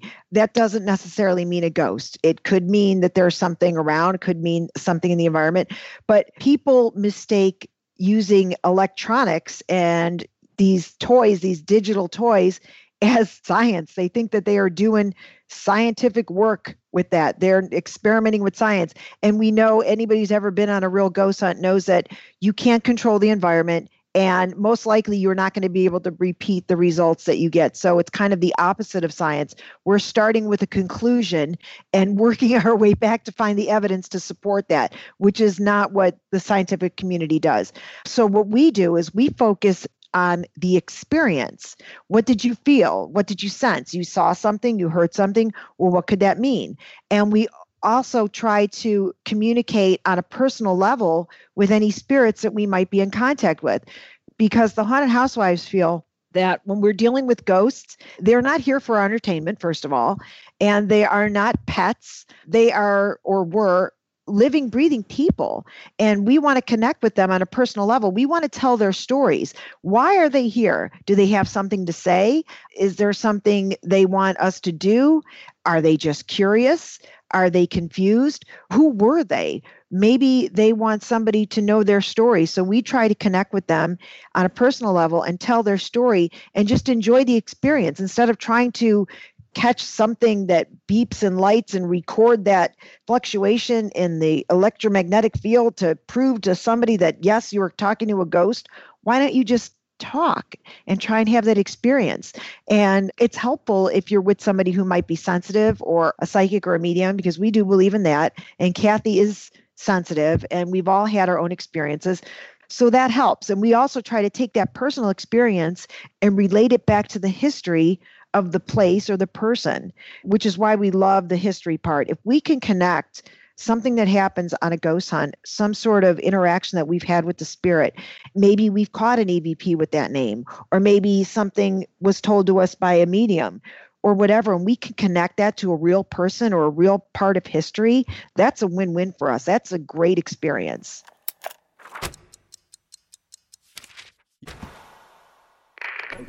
This is Darren Young from Snipe Hunt. When I'm not working on my own strange podcast, I'm listening to Astonishing Legends. Now back to the show.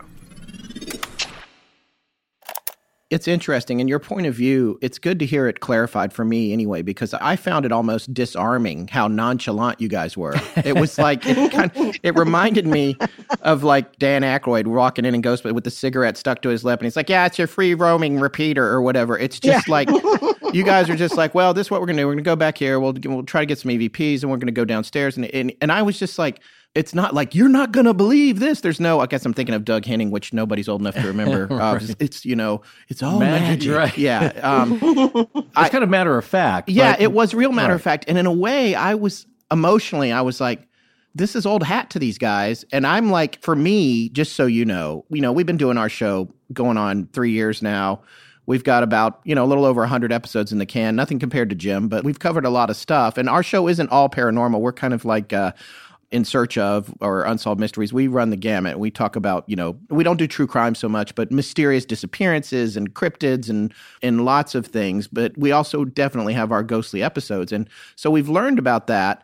But to be honest the ghost hunt that we did in Kent with you guys was my first one ever and oh wow. so i was like a little bit like a, a school kid. I was just like this i'm so excited. And then you right. guys are down it's like so then we're gonna come back here and you know we'll do some easy evps upstairs. We'll go downstairs. And i was just like this is just so i was i don't know what i was expecting but i was like huh. So then the other thing for me was and our approach on our show is we're like you guys. We're a team. We get along great. It's the reason that our show has lasted as long as it has and uh, one of the things that you guys said on Jim's show, on the one you were on, episode 381, you talked about how you had sort of aligned over time more with respect to each other's beliefs. And the same thing has happened with me and Forrest, but the difference between us is, and we talked a little bit about this in our presentation at Kent, but the difference is that I was a little more incredulous about things. And I want to believe, which is, of course, the famous quote, but I'm also like trying to make sure I'm trying to rule things out and not aggressively. I'm not what you would call a debunker or necessarily a cynic. I just want to be sure what I think I'm experiencing is what I'm actually experiencing. So going into that hunt, you know, and not knowing you guys, I was like, okay, what's this? What's going on here? Mm-hmm. Let's, you know, let's check this out. I, I was excited because the Kent stage has an energy about it that's really amazing, especially when all the lights are off and uh, it was very cool. So it was interesting to me how you guys approached everything. Well, I was going to say we'd certainly heard about the different techniques, and we'll get into that in a little bit because I think people would be interested to know how you think that they, what are they capturing? What is that when they're going off? We had already talked a little bit about the EMF meter that I had with me, and I'd never really used one. I mean, other than for electronics and its intended purpose. And in certain spots, I did record an anomaly with it that it just kind of went off unexpectedly and it was un- unrepeatable. Didn't seem to be anything emanating from the circuits or the walls or the lights or anything like that, which we, you would expect.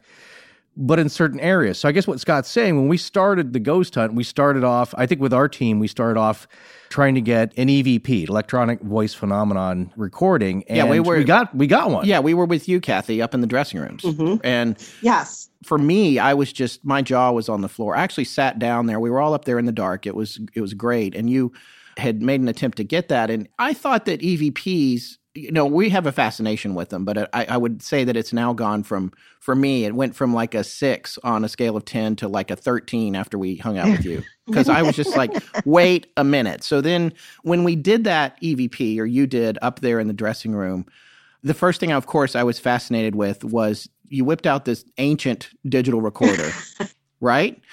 And, Yeah. Yep. and then you kind of threw it away. You're just, and I mean verbally, you were just like, hey, you got to get one of these old ones because they work really well and did it. And then you just moved on. I was like, wait, wait, what's that? What's happening? And so th- then you, you know, you did the EVP. And at that point, I was blown away by actually the first response. You asked several questions, but the first one was we thought we were talking to the spirit of Merle. And you asked the question about coffee. What kind of coffee do you like?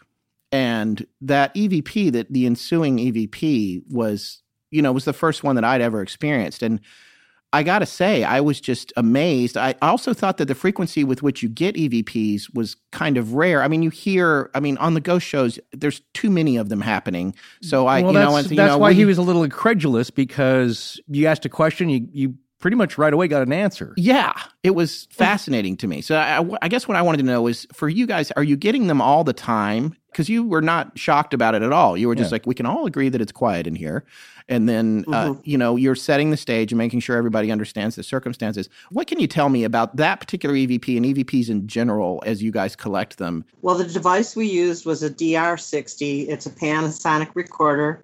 It was the first digital recorder, so no tape in there. And um, the legend, which no one has ever been able to substantiate, says when they sold them, it was a big push because people were excited to get their hands on the first digital recorder. They were returned at an alarming rate because they were capturing extra sounds and voices. So that's the legend behind it. As I said, never proven, but the ghost hunting community heard that this DR60 was out there and it was old, but it worked. So people went out and they bought them all up. And right now, I checked eBay today, there's none for sale. At one time, I think when Theresa and I bought ours, probably what, five years ago, Theresa? Uh-huh.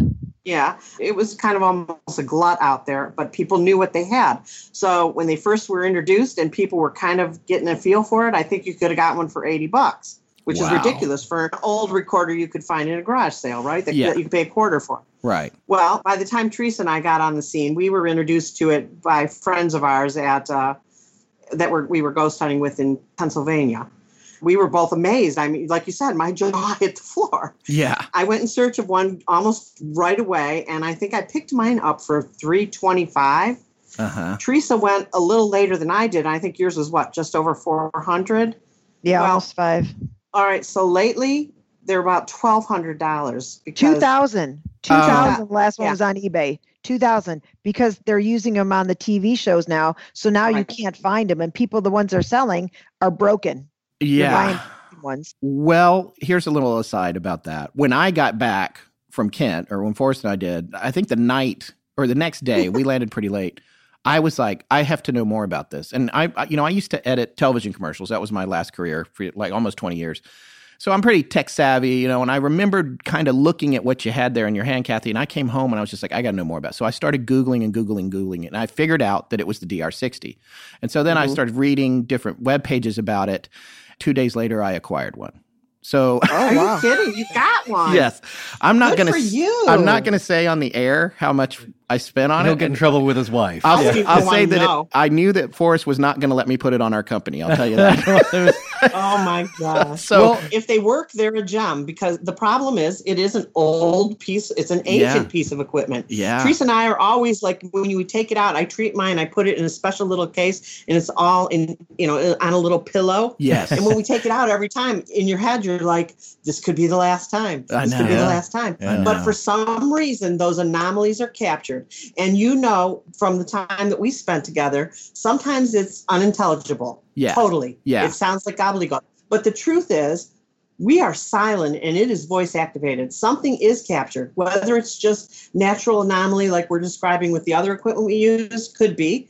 But then you get that voice that says, Merle, how do you like your coffee? And it says dark roast. Yeah. So there's just times where you hear it clearly. It's an intelligent answer, but the people who think it's all gobbledygook will explain it away. But I'm telling you, you heard that there was an answer on there and it was fairly clear. It wasn't like, you know, knock your socks off clear, but you could make it out. I made it out immediately. And this is my question to you. I think you recorded it into your phone. Would you be willing to send that to us, the Merle Yeah. encounter? I'll send them all to you. I have dark roast and another group came, we had I like it black. Oh, really? Yeah. Then one of the things, and you wouldn't have heard of this, I don't, I know it wasn't your group.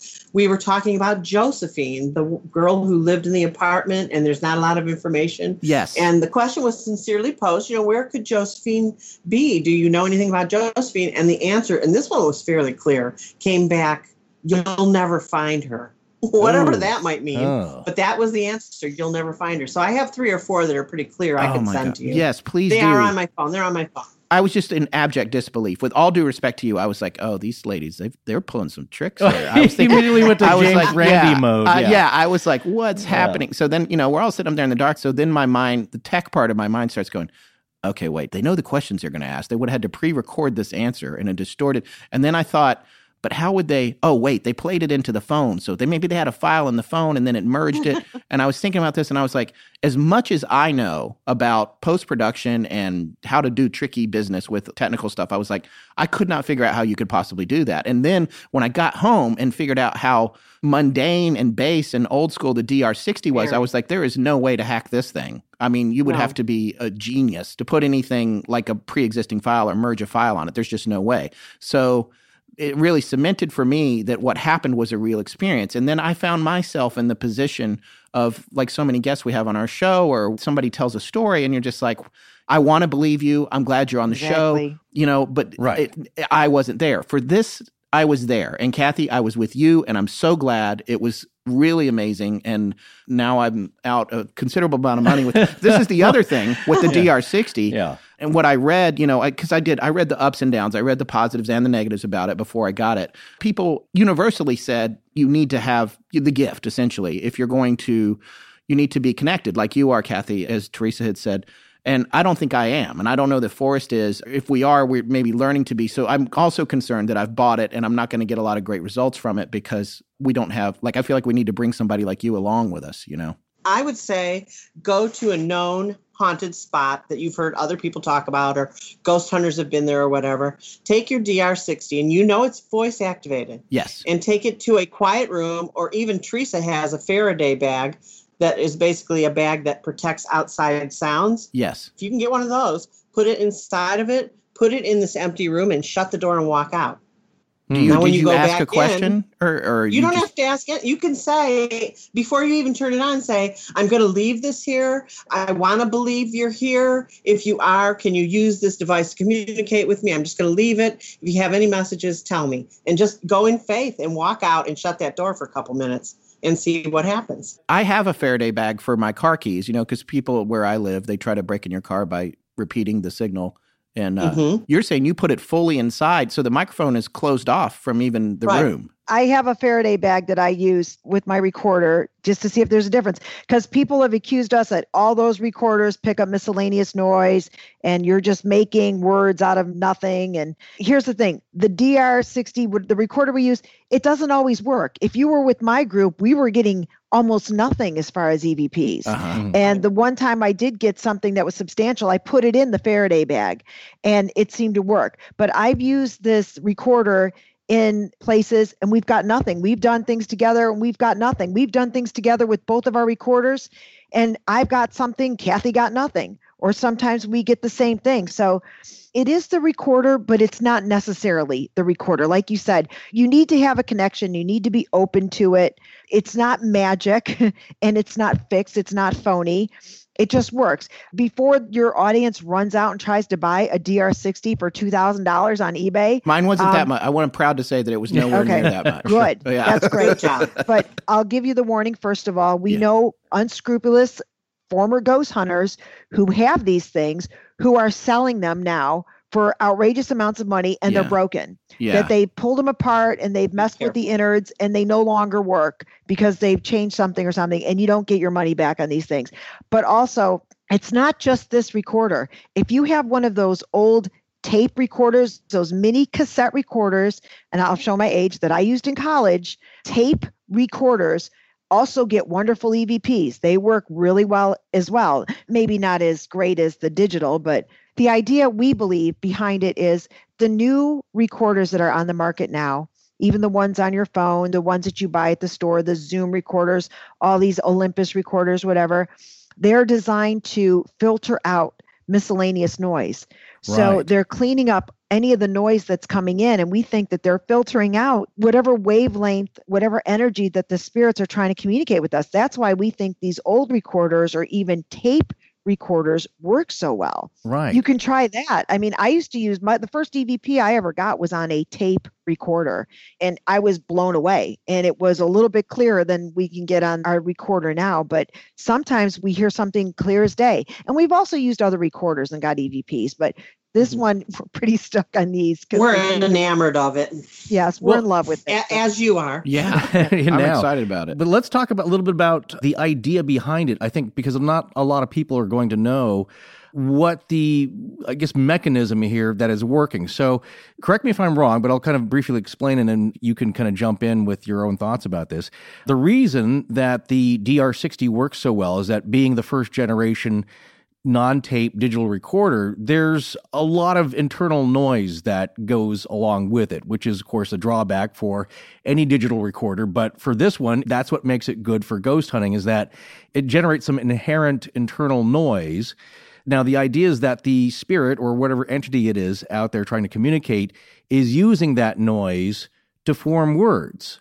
Is that the correct idea I think that that is uh, one way that it could possibly work. We don't understand the mechanics of it 100%. We can't be sure about anything that we do. right But that is one theory that that's what's happening. Like I said, because it doesn't filter out everything, it's using some of the built in noise that it's making, just the mechanics of it are making to communicate. They're somehow manipulating that noise. We've also gotten EVPs using white noise machines right where you just have white noise on and somehow you start hearing a voice out of it. It's kind of the same idea if you've ever used an SB7 or a spirit box. Sometimes you're picking up voices from the different radio stations and it SB7 is something that scans the radio frequencies at a very very high rate like staying on each station a fraction of a second.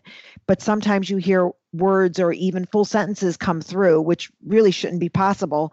But sometimes you get the answer through the white noise. So it could be that we don't really understand completely or we don't know exactly what is happening, but that's what we believe. I think sometimes the simpler the better. Cathi and I go old school a lot.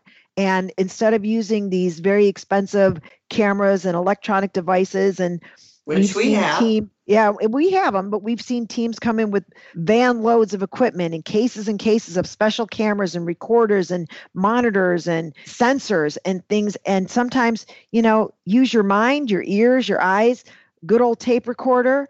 Use whatever you have. The simpler, the better. We don't know. I can't tell you what a ghost is. I can't tell you how it's communicating. I can tell you what I think it is, but I can't prove any of that. So I don't know.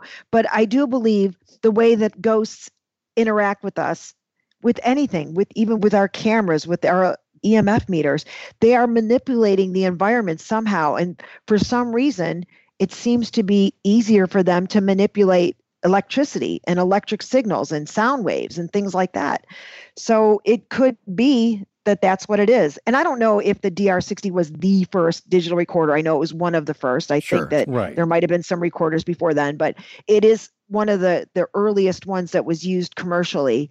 And i think just because it's so simple and it's not made to have crisp clear sounds that it, it is what it is. And i think the simplicity of it is what makes it work. And it doesn't work all the time sometimes it works sometimes it doesn't so we don't know for sure what the mechanics of it are Right. Because what I'd heard is that if you're going to use an analog device, like an old tape recorder, could be cassette recorder or micro cassette, that it works much better if, like you said, you're playing some white noise. And I've heard people use uh, running water sounds or a fa- electric fan noise or TV static, even crowd noise, talking run backwards, that it needs something. It needs some kind of medium to form the sounds because, of course, they have no vocal cords like we do. Could be the vibrations of the sounds. Yeah, absolutely. I mean, we don't know. Have you noticed analog or digital working better than uh, one or the other? Because I'd also heard from uh, an interview with, I believe, this uh, gentleman, not necessarily ghost hunter, but he'd done a lot of documentaries for the BBC going to spooky places. And he said that uh, sometimes different digital equipment works better than the other. Like the older fashioned uh, scanline TV cameras will pick up more stuff than the progressive scan newer cameras and analog equipment sometimes works better have you noticed any difference between digital and analog I don't know if one works better. I mean, I used to think that our recorders were the best for EVPs, and that. be- But before that, I thought it was tape. But then Cathi and I have a friend who uses the voice recorder on her Samsung phone, Samsung. Mhm. and Mhm. she gets amazing EVPs. So Really? I, I don't know. I don't know what it is. I think a lot of it has to do with the people that are Doing, doing the communicating, Right. not just the equipment that you're using. I really truly believe that there is something with your intent and something with how you are going about it and being open to it. Maybe it's our own energy that is imprinting on there. Maybe it's not even a ghost at all. Maybe it's coming from us. I don't think so, but who knows? Maybe it's a combination of external forces and energy that's coming from the person using the equipment. I don't know. I have seen remarkable things with people's cell phones and regular tape recorders. I caught an EVP just on the recorder on my video camera a few times where the EVP showed up on the audio track on my video camera. So I don't think there's one answer. I think it can be anything. And then I know ghost hunters who have, you know, $400 digital recorders that they swear by. So who knows? I don't know for sure. I have a couple of very quick tech questions about the DR60 for you guys since you've had one for a while. The first one is when you take the batteries out, does it lose the contents? No, it does not. No. Okay.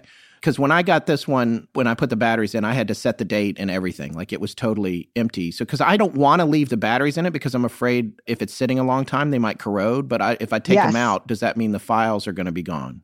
No, you won't lose your files, No. but I definitely recommend you take the batteries out if Yeah. you're not going to be using it Right. because that's, There that's is the some sort of an way to kill it. internal memory. There has to be. Okay, An so that's- internal it's, it's it's saved on the file until you delete it. Okay. It's saved. Yeah. All right, then the next question is about the sensitivity setting. You know, it came at three, right in the middle. It can go up to five with the voice activation. And this is something that I thought was interesting when we did the one up in the dressing rooms. The answers seemed to come to the questions super fast. And I didn't realize until last night when I was playing around with the one that we got that it seemed that way because it activated for your question and then it was quiet and then it activated for the answer. So it seemed like the answer was right after the question. But in reality, it's just if there was nothing happening between the question and the answer, it just wasn't recording, right? So Right. Correct. because I was like, God, these guys are anxious to answer. That's you right, know, yeah. it's like it's like No, what kind of coffee? waiting for a Dark roast. Yeah, yeah. Yeah, we could have been waiting for a while for that answer to come through. And that's why it's really hard to let go and go to your next question because you're like, this could be the moment. This but Yeah. you're moving on already. So Yeah. and that's kind of how we are as a society now. We want to move on and get it done quick. Have you looked at the sensitivity setting on the ones that you use? Do you keep it at the factory right in the middle, or do you turn it up to five or down, or where do you guys keep it for your EVPs? I've never Mine- touched the mine. I've, I've left Me it the way. I got it. Okay, I've so never then that's that's setted at three. That's right in the middle then. Because last Okay, night I was playing around with ours and I tried it at three, and then I dialed it up to five, and it at five it keeps recording pretty much the whole time because it's so sensitive to any kind of sound. I mean, this was, you know, it wasn't in a bag or anything, so it was just in my living room. But um, I was curious if you guys had played with. it. So I think I'd probably put it back to three then. Yeah, I wouldn't have it too sensitive. It's going to pick up. The problem with this recorder is it does pick up. That's why when we ask people when we're doing EVP sessions, you know, please be still, try not to shuffle or cough or sneeze or whatever, because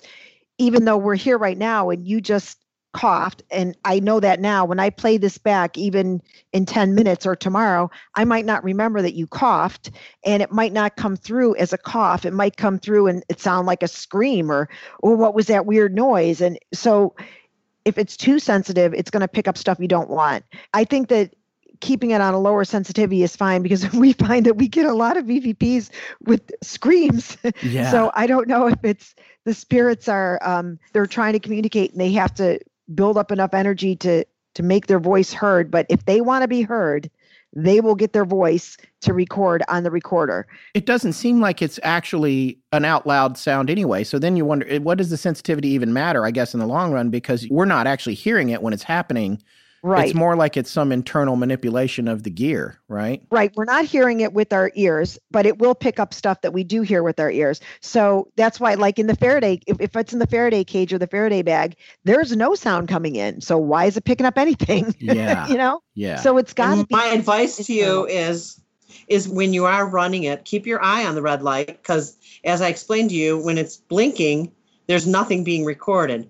But if you hear a car rev up outside Yeah. and you're watching that light and suddenly it does go solid for a, s- you know, a blip, Yeah. it did record that car revving up and you're going to hear it back as some demonic ghost going "Rah!" right. So you got right. you got to you got to take it all into consideration that there are other artifacts being recorded on there that are not ghostly voices from beyond. So when you go to get an EVP, uh, how many ghost hunts have you done at the stage, at Kent Stage? Uh, This is our third.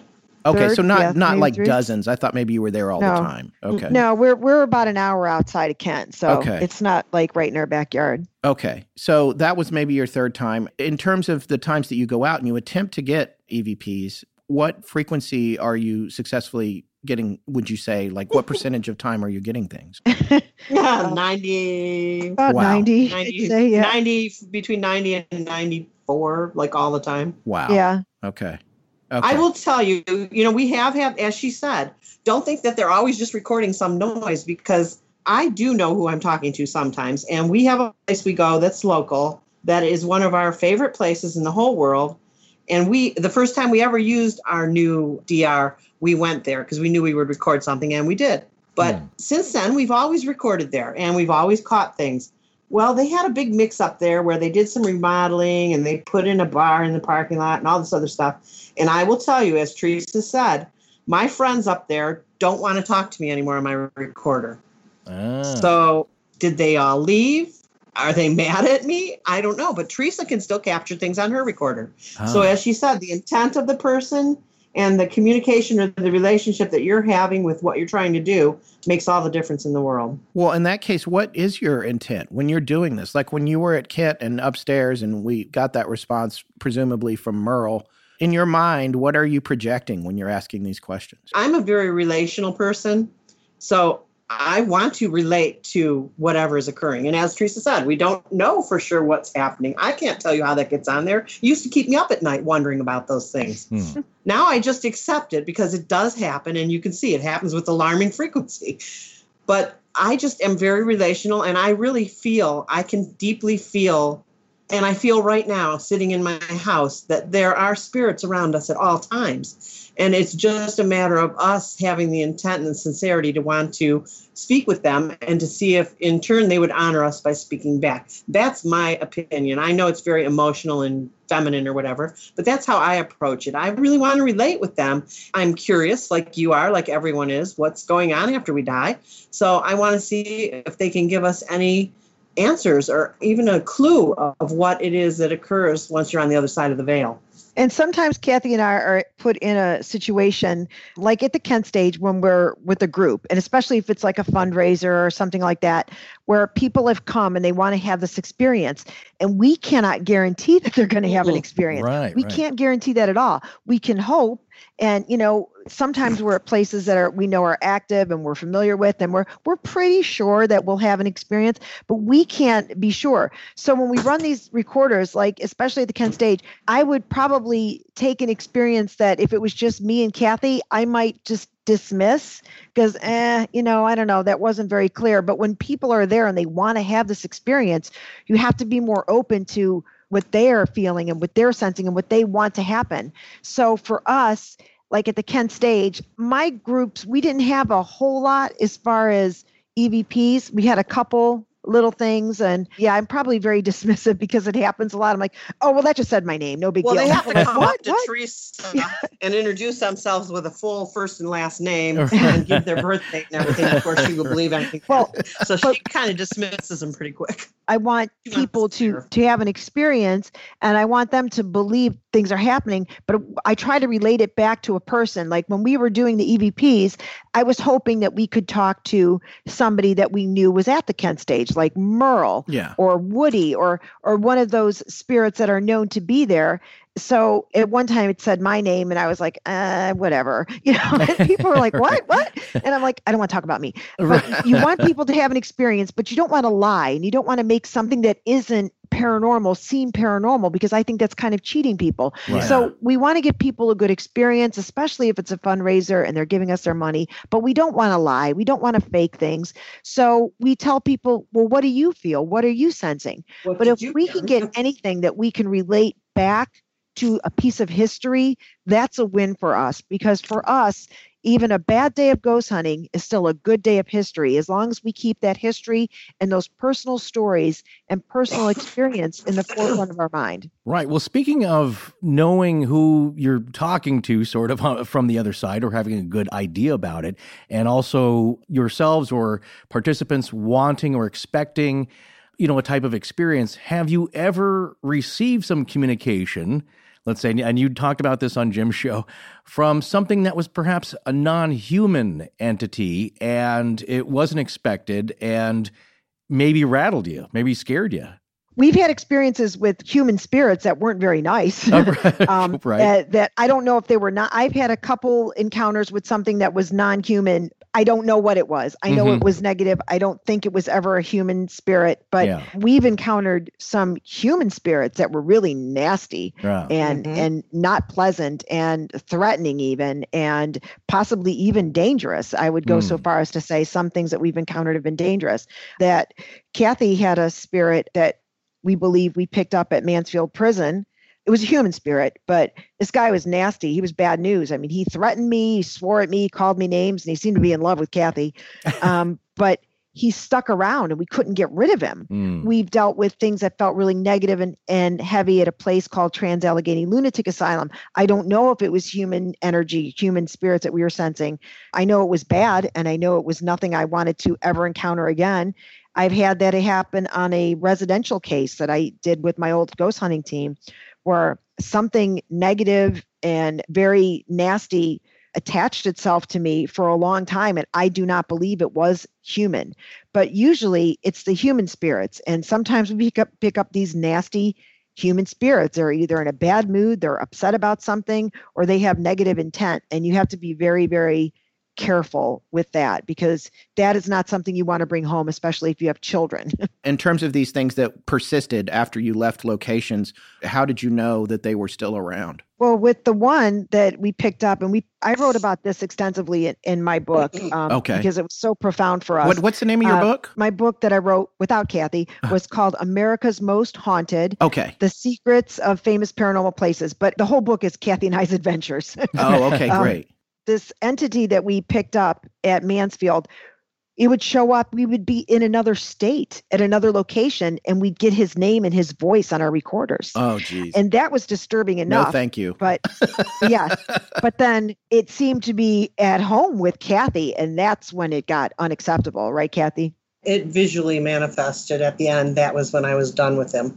Because Lord. I I was fine up until that point. At one point, I thought he was trying to interact with my grandchildren, so I was like, okay, th- it was interesting up until now. Mm. So that's when it became a little bit dangerous. But then after that, shortly thereafter, there was a an instance where there was a manifestation, and it was definitely he manifested to try to scare me, and that's when I said, "That's the end of you," and I took steps to uh, rid myself of him, and he's been gone since then.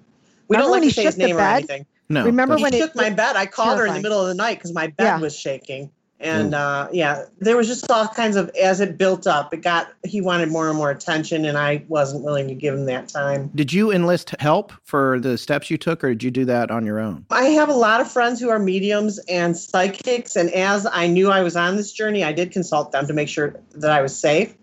When I decided it was time for him to go, I was in Sedona, Arizona. I visited a medium there, and she gave me some advice. And I actually went out to a vortex out in the um, desert and did a little like self ceremony and let him go there. Wow. So that was a very spiritual place. And I said, apparently, what he wanted from me was he thought that I had the ability to help him become human again or come back to earth.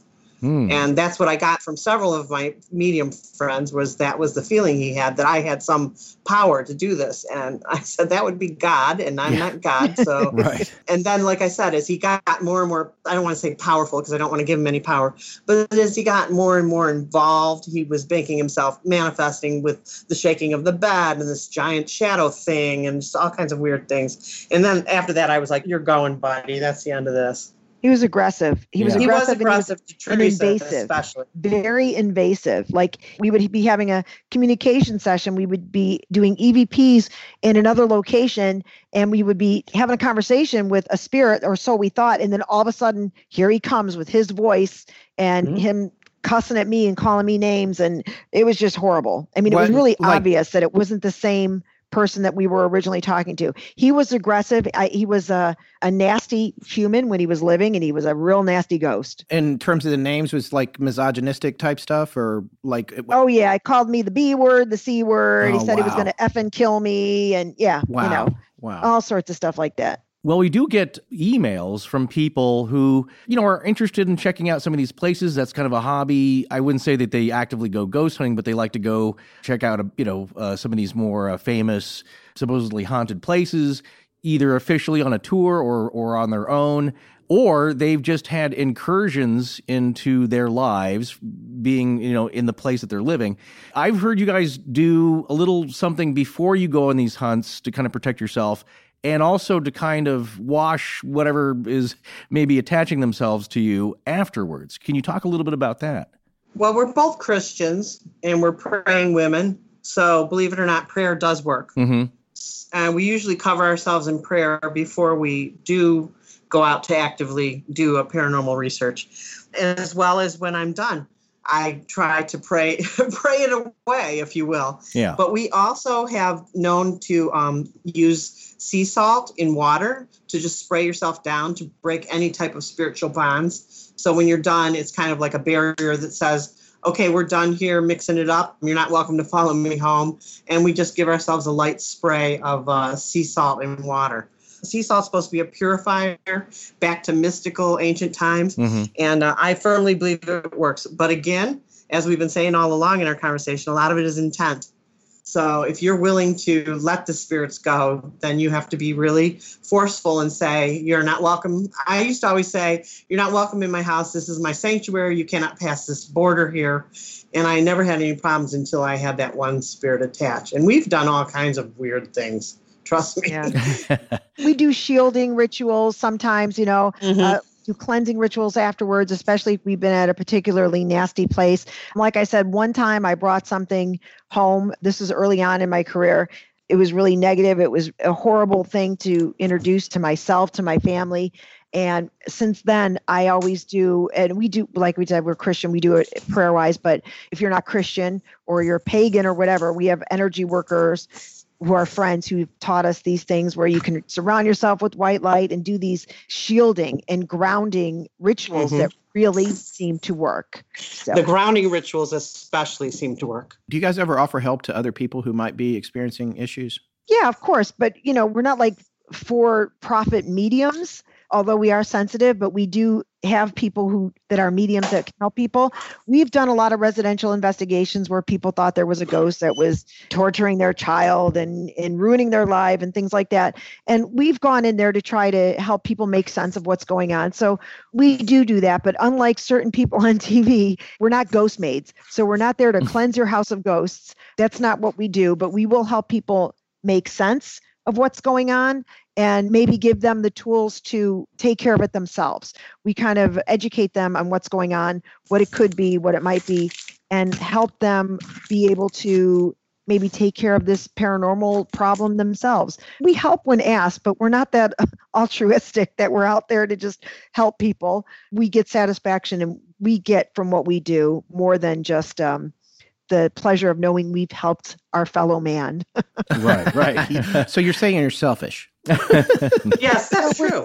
we're we're, We we're not are. fooling anybody. We're not saving the world here. Right. We're not the Ghostbusters that are going to go in and, and take care of all the ghost problems you have at your business because we go in there because we're curious. We want to know ourselves, but we will empower people and, and help them along as best they can. And if somebody is really seeking a medium or a psychic to help them, we can direct them where to go the last thing I wanted to ask you guys about was I had a personal experience at the theater, and I have a hard time figuring out whether it was psychosomatic or not. But it was really uh, it was a palpable thing that happened to me. I was no longer with either one of you, but I was I was taken down into the front basement that you access right there by the lobby that had all the clutter, had some props, and it had the letters for the marquee in it down mm-hmm. in the front.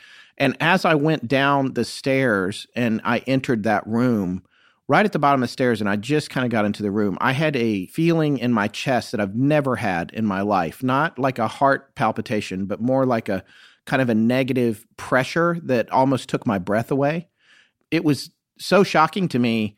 Forrest actually was looking at me. He was like, What's wrong? Two or three people asked me what was wrong with me, which I don't think I've ever exhibited outwardly a feeling like that. And yeah, it's a spooky, cluttered basement, but I don't have problems with those. Like it, it looked just like my great grandfather's basement in his hundred year old house in North Carolina. Like I, there were no issues that way for me. I wasn't predisposed to being freaked out. I didn't go down the stairs being, you know, I was excited to explore the room, but I had this feeling. And then I walked all around the room, back in the corners and everything, trying to see if it would come back, and it didn't. But I had an overwhelming feeling that I needed to leave. And so I just went back up the stairs and waited in the lobby for the rest of the group to come back up because I was, I, I don't know what that was. Could that have just been my mind and body playing tricks on me? Or do you have any reaction to that, that event for me? We're talking a lot about people being sensitive, and we all have the ability to be sensitive to our environment. I mean, we just naturally are. And when you interpret an event like that with a sense of doom or, you know, the yeah. suppressive force, I think you have to take into consideration that it could be could be something paranormal. Somebody is trying to affect your energy in some way, maybe even a negative way in this case. Uh-huh. So I do think you have to give thought to it. I don't think anybody should overreact, but at the same time, that could have been a true paranormal experience that somebody was trying to affect your energy to have you notice that something had happened. And obviously you did, so it worked. Okay. Okay. It just gives you new enthusiasm for the experiences that you're having in a yeah, way. Yeah. I mean, because it's like they really, Theresa and I both have been touched by unseen hands, or I'm positive we both have been touched. Uh-huh. You know, even negatively, she's had her hair pulled. I had my back scratched. So these things really do happen. Whether it is intended to be negative or whether it is intended to just make us aware that we're not the only kid on the block, I don't know. So we'll never know, but you just have to look at that and say, wow, that happened to me. And it could be that somebody's trying to get my attention that I cannot see with my eyes or hear with my ears. I just want to thank you for coming on the show too. You guys have been great. Where can our listeners find your books? What kind of stuff have you got out there that they can pick up? You can find us on the internet, hauntedhousewives.com. Uh, you can also find us on Facebook, The Haunted Housewives on Facebook, or the Willoughby Ghost Walk. That's Cathi's business. And if anybody is local, Northeast Ohio, you should probably check that out. And Cathi's book is Haunted Willoughby, Ohio. My book is America's Most Haunted The Secret of Famous Paranormal Places. And Cathi and I have a book coming out probably later this summer, we believe it will be released called Love Beyond the Grave True Tales of Haunted Hearts. So look for that. That's coming out soon. But the best way to get in touch with us is through our social media. So check us out on Facebook or drop us an email and we will list anything we have going on. We do an extensive tour of different libraries in the fall as well as a number of fundraisers. So there's always something going on that you can come and join the Haunted Housewives on a ghost hunt or a ghost walk or come and hear us talk or talk about our books or our experiences.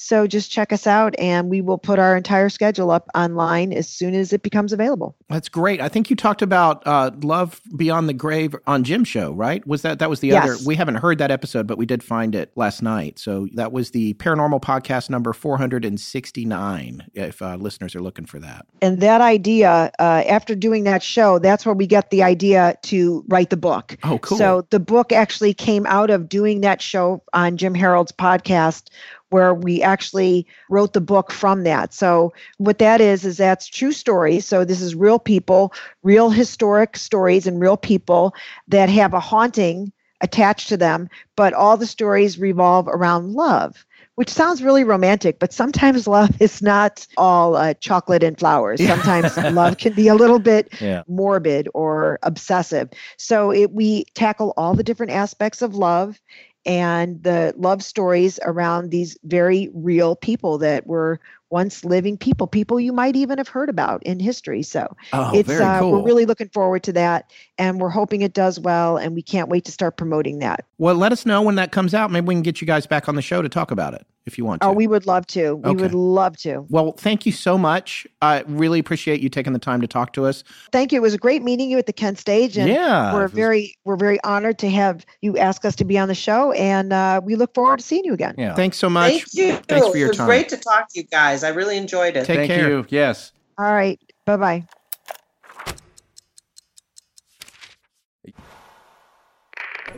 Hi, I'm Heather Marie Adkins. When I'm not writing my next best selling urban fantasy novel, I'm binging Astonishing Legends. Let's get back to the show. Man, I really wish we could have done that interview before we went on that ghost hunt. Mm. I would have liked to have been more familiar with them to ask more questions while we were there. But on the other hand, we couldn't know what was going to happen that night. We're not the only ones that were there. There's other people, of course. who- Yeah, there was a lot of people. Yeah, who Yeah. Uh, you know bought a ticket to get onto this ghost hunt, and they're asking questions, and and they they were both really good about explaining the process and trying different things because they realize that you know we're green at this. And Oh, yeah, you I- don't know what to say, and and you know, like Well, and this is the funny thing is like being a part of the ghost hunt was part of our agreement to come to the sure. weekend. There were certain things that we were obligated to do as part of being at the paranormal weekend. And uh, when we got in there, someone came up to me. I think Richelle did, or somebody. I think actually one of the haunted housewives did. Mm-hmm. I think it was uh, Theresa came up and was like, "Are you leading one of the groups?" And I was like, "We can't. I can't lead. I, we've never done this. No, we're And running they- away. and then they were like slack jawed. And I guess I was like, "Yeah, this is embarrassing. We're like hundred episodes on ghosts and no, UFOs, well, and we've never done a ghost. We're hunt." paper investigators. Yeah, we're paper, well, but we wanted yeah. we wanted to experience it, which we did. So we'll lead the next one. Right. well, here, I mean, but here's it was the thing. God, it was so much fun. Yeah, I've been in quite a few places that reportedly, you know, had a ghost or two or kind of spooky, but I had never had an experience personally. And here, I was never really creeped out, just really excited and, and, Yeah. and really enjoying Yeah. the vibe. And so, uh, different for Scott, but I was just kind of enjoying it. Again, we were both kind of uh, pretty tired at that point. Being open, that was my big thing. Just be open to whatever, being kind of neutral, but welcoming of any kind of communication, because that's essentially what you're asking for here Yeah. is communication with something that's beyond our realm. With regard to Theresa and Cathi, we are absolutely looking forward to having them back when their new book comes out later this summer. By the way, I did want to also point out we have pictures and uh, newspaper articles about both Merle and Woody in the links for this show because the Charlton Dennis family went out of their way to uh, scan and email us all the mementos that they had Oh, of, it's so cool. on Merle Yeah. Mm-hmm. and Woody, and which they're saving all that stuff, which I think is really great. So now we get to it's the end of the show. We've played these interviews for you. We're going to take you out here on this part about the EVP, the Mm. electronic voice phenomenon. Mm-hmm. And Forrest, I don't know, and it's interesting. We, we haven't really talked about the presentation we gave while we were at Kent Paranormal Weekend, but it was about belief and it was about proving you know the desire and the necessity or who is the onus on to prove that something does or doesn't exist especially something that is unprovable Right. and right. that you can only approach in an unscientific way you don't have a choice about making a scientific assessment of things like this Yeah, it's really heading towards proof, but trying to find evidence where you can and make a determination from the things you find. And that's kind of what we're collecting here. You can't prove anything in an evening. You'll never prove it maybe in a lifetime Yeah. uh, or all eternity. But you might be able to collect evidence that leads to a personal conclusion. And that's all it is for all of us. It's a personal kind of thing. And Cathi and Theresa will tell you the same thing. It's like none of these gadgets, none of this stuff is going to ding, ding, ding. Hey, I found a ghost. I captured one. Uh, you might get clues here, but you again, it's it's if you want to look at it as all inconclusive, you can look at it that way. So they're not here to make you believe anything, but it's kind of fun to search for the clues, for the Yeah. evidence, and that's that's what it's about. and that's know. what evps are you know and i think for me The only exposure I ever had to them, and you know, we talked about this. The only exposure I've ever had to them is listening to them mostly on websites. Right, You know, right. oh, look at this. Here's it. It's something that somebody recorded that I don't know on a device that I don't understand. You know, I don't know what. Not that I don't understand. Yeah. Like unfrozen caveman lawyer. um, I don't know what the recorder was. I don't know who yeah. did it. As far as something that's easy to hoax. Yeah. An EVP couldn't be any easier in today's state of technology. All you have to do is know a little bit about audio editing and have some fun audio editing software, and you could pretty much fake one pretty easily with the right skill set. I'm Yeah. not saying I could do it, but I know people that know Pro Tools, which is what we use to record our show in. Mm-hmm. It's all kinds of plugins and stuff that will make something sound like an EVP. So for me, EVPs prior to Kent Paranormal Weekend were only just a little bit left of orbs. well, Um, so- because you again, here's my th- my take on it for you. Yeah. is that you've never experienced either of those in person because you have that distance. It's that barrier between you, Scott, and seeing this on media. So if I showed you a picture of an orb like floating and it's like, well, yeah, there's a good chance it's dust being picked up by the light or the flash. Yeah. I'm with you on that. But there's other people who have seen glowing orbs floating in front of them that are the size of grapefruits. Yeah. That's a little different. Yeah. That's not an artifact that shows up in a picture later. And orbs that are sentient induce emotional distress, like Right. at Skinwalker Ranch. or it could be a natural phenomenon, St. Elmo's fire, something electrical. But uh, the idea, though, is that seeing that in person changes your mind. Hearing an EVP when you're there in person, it's like, well, I saw them record it, and I was recording with a device and didn't get anything, and something shows up in response to a specific question. Adds a little more weight than just hearing about it on a website. That's my point. You hear about it on a website, like, "Ooh, that sounds kind of creepy," and I've heard some really creepy ones. Yeah. Uh, I'm going to have to go very- re-listen yeah. to them all now because my whole the base that I'm at has Yeah, changed. right. It's one of those things that it's easy for people who are at varying levels on the spectrum to react to differently. Sure. Like believers are like, yeah, EVPs. Like like I said about Cathi and Theresa and to them on the, in the interview today, they were so matter of fact. I said, well, we're going to go upstairs try to get some EVPs. We'll probably get some because this place is kind of a hot spot. Then we're going to go down here. They're just throwing all this stuff away. And I'm like, wait, you're gonna we're gonna get an EVP? Are you kidding? you know, and, Yeah, and yeah. so there's that going on. But then there's other people. It's like, come on, you know, uh, specifically regarding the DR60, which we should Right. talk about. was part of our uh-huh. cold open tonight, and we revealed in the interview with the Haunted Housewives that we have one now. And when I posted a picture of that on Instagram, I tweeted, I went on social media, I think yesterday, day before yesterday, talking about what a great day it was because the morning I talked to Bill Snavely for like two hours about this plane in Buka. Just I had to hang up because we needed to work on this show, but I Yeah. just couldn't stop asking him questions. It was so great. Then I got done with that. Then we interviewed Aislinn about the theater. Yeah. And then after that, the DR60 that we acquired arrived. Unboxing it was like, you know, I know my wife looks at or follows one of these Instagram accounts where it's just like jewelry being opened Unboxed, up. yeah. I, I was that excited Yeah, about yeah, this ancient 1993 recorder. But there's people that were immediately coming back on Twitter. Like somebody, uh, I believe it was an associate of the Gooz, of Ray Goosby, who is who was like the DR60 isn't all that great, just Mm-hmm. Right. immediately. And then there's other people, and this is to be expected. And these are people that have been in the field with it. Like I know that guy that tweeted. Right. Mm-hmm. I don't know him, but I'm, I'm pretty sure he's an investigator. So he's like, oh, you know what? I'm not having any luck with this. Maybe. Then I put on Instagram right that same post, and Pizza Lawyer 420, Pizza Uh-huh. Lawyer 420, yes, made a comment saying Google Nyquist frequency sampling theorem exclamation point. Mm-hmm. The sampling rate of the DR60 is only six kilohertz. That's very or- low, Yeah, yeah. 6,000 hertz. It should be at least 40 kilohertz to clearly record room tone. The EVP sounds are, in parentheses, most likely aliasing due to the low sample rate. Now, I thought this was really fascinating. And by the way, I did look up Nyquist frequency. Mm-hmm. The Nyquist frequency is the minimum rate at which a signal can be sampled without introducing errors, which is twice the highest frequency present in the signal. So, what it's saying is that I'm going to have a brief discussion about sampling here, but what it's saying is that you're going to get errors from the process of sampling, and the errors are what you're hearing mm-hmm. With regard to these EVPs, right? Right, right. So, to get more specific, the Nyquist Shannon sampling theorem says the sampling frequency must be greater than twice the maximum frequency one wishes to reproduce.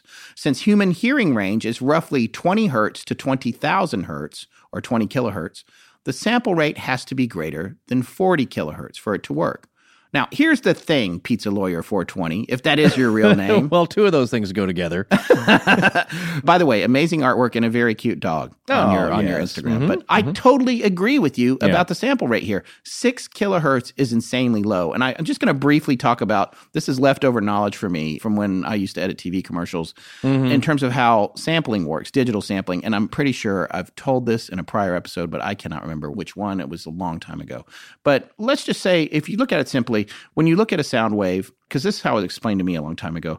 A friend of mine sat down and he said, okay, draw a sine wave. If you know what a sine wave looks like, it's like an S on its side, right? You put a straight line through it. And the sine wave represents analog sound. It's a curve. That's the sound of music, for mm-hmm. lack of it. Mm-hmm. What a sample is, is if when you go into that sine wave, and let's say where it starts on a line, a horizontal line, and it goes up like a bell, like a bell curve, and it comes back down and touches the line. We'll just deal with the first half of this sine wave. Let's say that that represents a duration of one second.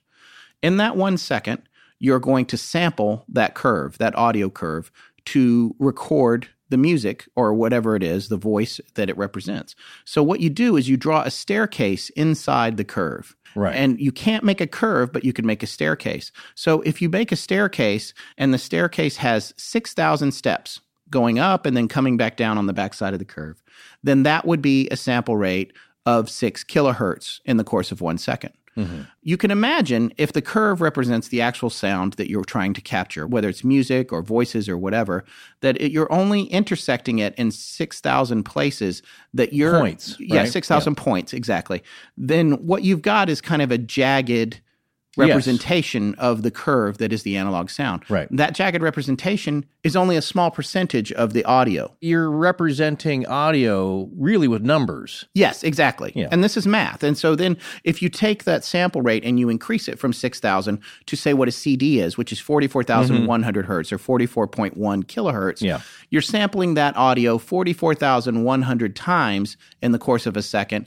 Then supposedly that's why most people cannot tell the difference between a CD, which samples that curve Mm-hmm. 44,100 times, and analog audio like a record. Yeah. Now, there are people that will tell you there is no comparison. Right. Analog is perfect, and no matter how many steps you put on the little staircase, it will never be a curve. It will always be a jagged representation Yes, of the curve. there's you know tonal warmth Yes. with uh, analog. and- Supposedly, but this Yeah. is hard stuff to prove. Right. I mean, you can take all kinds of tests, and we actually did it at the place I used to work, where we tried to see if people could tell the difference between sample rates, because you Mm-hmm. could sample stuff all the way up way higher than 44.1, but CDs are 44.1. DATs, if you remember those, are production quality uh, tapes, are 48,000 hertz or 48 kilohertz.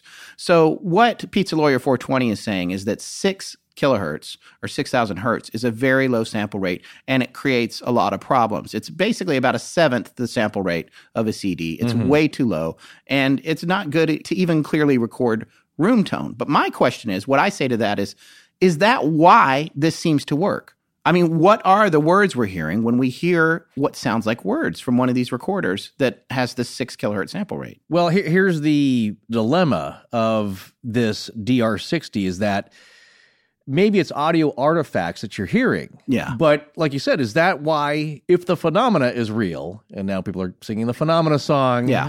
the phenomenon song, yes, have at it. Is the mechanism of how that works digitally the reason why you're able to record this real thing?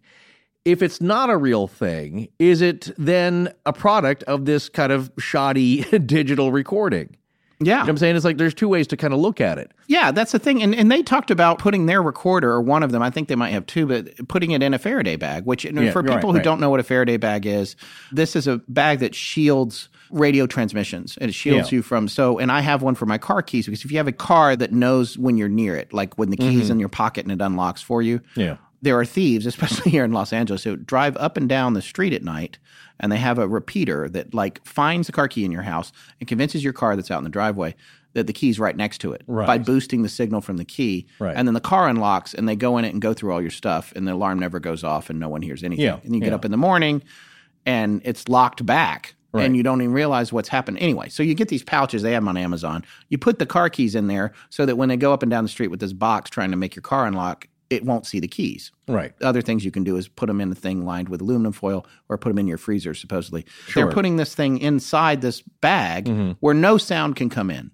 mm-hmm. and sounds are still being recorded but Yeah. here's the other thing the sounds that get recorded, you don't hear them as a person when you're present either. It's not really about the sound. It's not about the sensitivity, which I asked them about. Yeah. You should set it where you want to set it, but like I'm going to put ours back to the middle. But these EVPs, this is more like a manipulation of binary code or something that is using using those errors that pizza lawyers talking about Right. Well- to make a message for you. And here's the way to bypass all this because this is all digital talk. This Yeah. is, let's say, late 90s and on, digitization of audio. Which means converting it from an analog signal to a digital signal. Exactly. Yeah. Okay, so talking analog, this bypasses all this because these things were being recorded. This uh, type of phenomena was being recorded way before the digital era with, With analog cas- machines. And with so- micro cassettes and cassette Yeah, as, we- as we and- brought yeah. up earlier, you can capture this with a cassette recorder. Remember The Sixth Sense? That was a key part that Yeah. he put in his movie,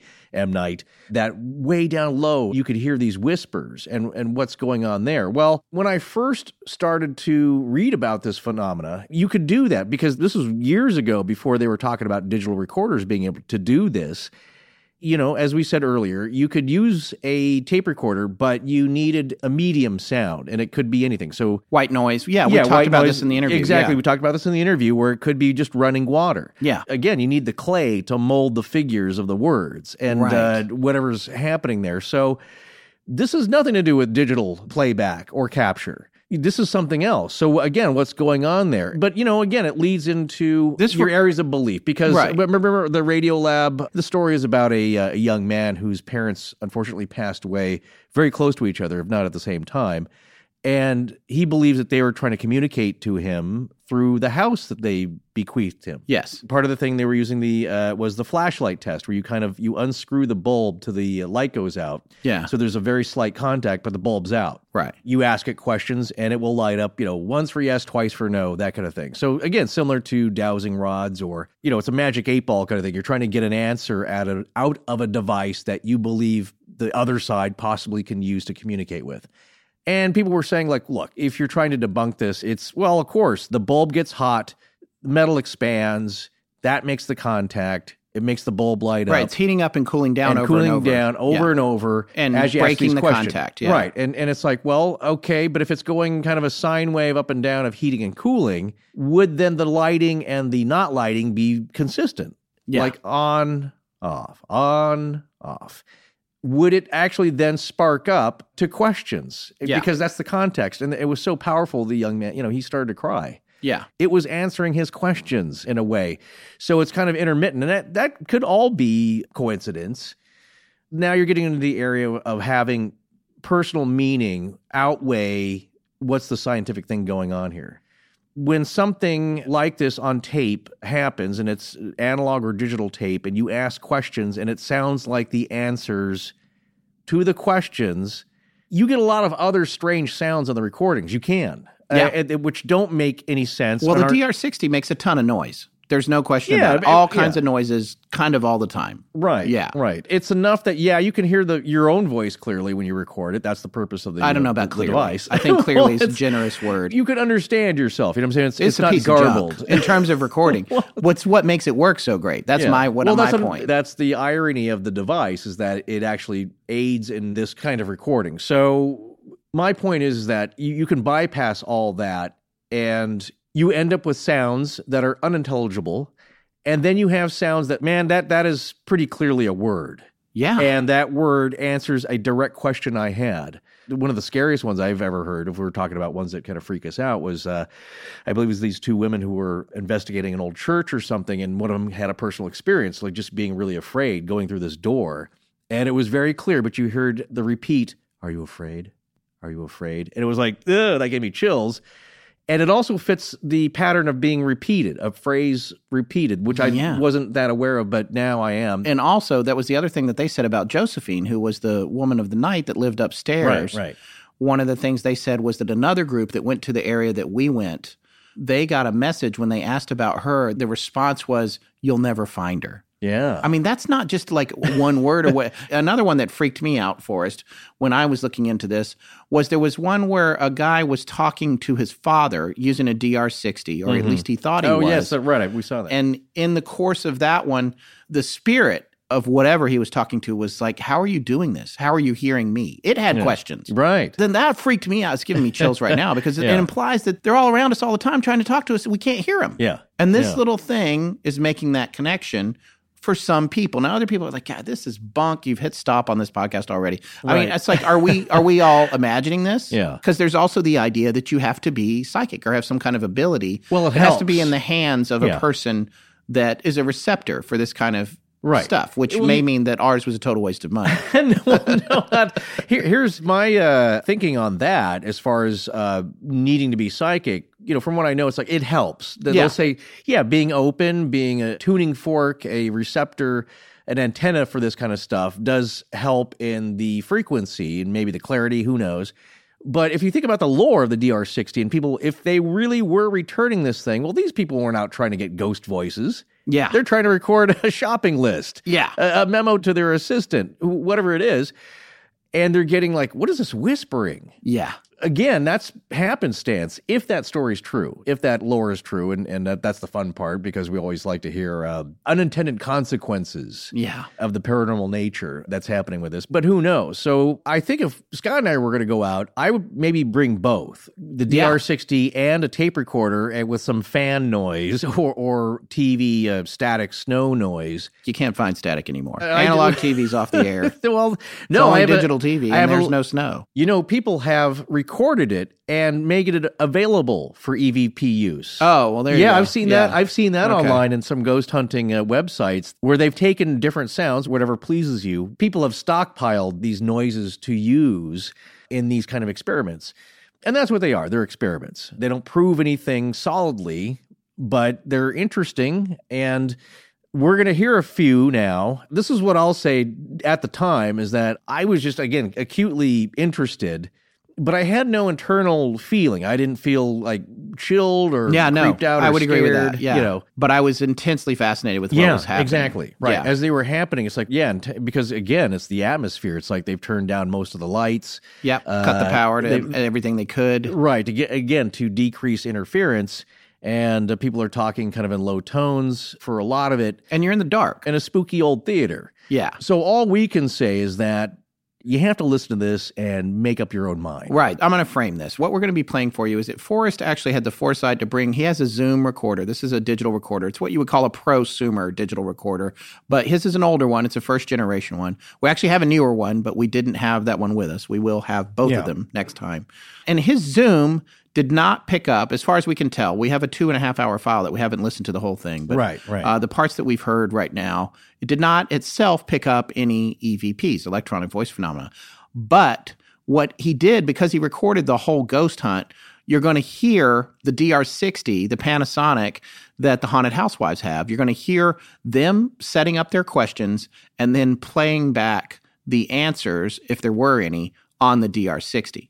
So there were a lot of memorable incidents the night of the ghost hunt, but we have selected two EVP events to share with you guys, our listeners, that we were personally present for when they happened. To be clear, there were lots and lots of questions that got asked and had no answers, no sounds. Some had sounds that you couldn't make out what they were. Right. They were sounds that appeared similar in tone and textured timbre to the ones that are more clear. Yes. But again, you couldn't make out the words. And Yeah. uh, apparently that happens a lot too. So, you know, it's, it's like That's mumbling ghosts. Yeah, well, and also this recorder, it makes a lot of noise. If you turn on, you don't have to ask any questions. It's going to be like, it kind of. Are you getting a lot of that? that? Yeah, yeah, it well, does. maybe that. your living room's haunted. No, I it's I think it's the recorder. That's what Okay. it does. But I also think that's part of how this works, and I think you guys are going to be surprised at what you're going to hear here in a minute. So. It's also our understanding that, by the way, when you do a ghost hunt and you have a lot of people, it's often harder to get results because maybe it's the energy of all the people. I know absolutely nothing about what I'm talking, but a- for some there's- reason, there's a lot of chaos. it doesn't Yeah, work. It yeah. doesn't work as well. So, Right. but these two really stood out to us, and frankly, they changed my entire opinion on EVPs because I was there. I know for a fact there was no way to fake what happened here. And I personally witnessed it. So that leaves the only available mundane, non paranormal explanation as being that the DR60, being such a crappy but currently astronomically expensive digital recorder, is producing a ton of internal noise as it's wont to do. And we are simply mistaking these sounds for words. Now, if that's what's happening, I don't know. You're going to have to tell me. As with all of our topics, we're going to let you guys be the judge. So here's the first piece. What you're going to hear here is Cathi, Cathi Weber from the Haunted Housewives, talking about how the recorder works and explaining that there's a little red light on it. And she talks about what the red light does. You're not going to hear any sounds from anyone in the room while she's talking. Although you might hear some handling noises and clicking from Forrest, who is operating the Zoom. Right. Because he's holding it in his hand and kind of moving it around. Don't worry, you're not going to get that confused with the good stuff. So listen closely as she explains about the red light. I'm going to lay my recorder in here. This way, if you have a message, it can be private and you can just leave it like in the recording. Okay? So you can sit in this chair if you need to. Turning it on. You see the red light on the end. You just right into that red light, okay? So we're going to shut the door and leave you alone. Oh,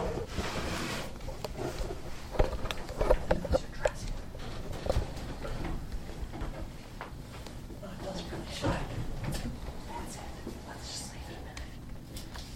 Now, just to be clear, that was completely unfiltered in any way and played exactly as Forrest's Zoom picked it up, albeit with the volume raised. We turned it up because he was so far away from the DR60 when it was played back.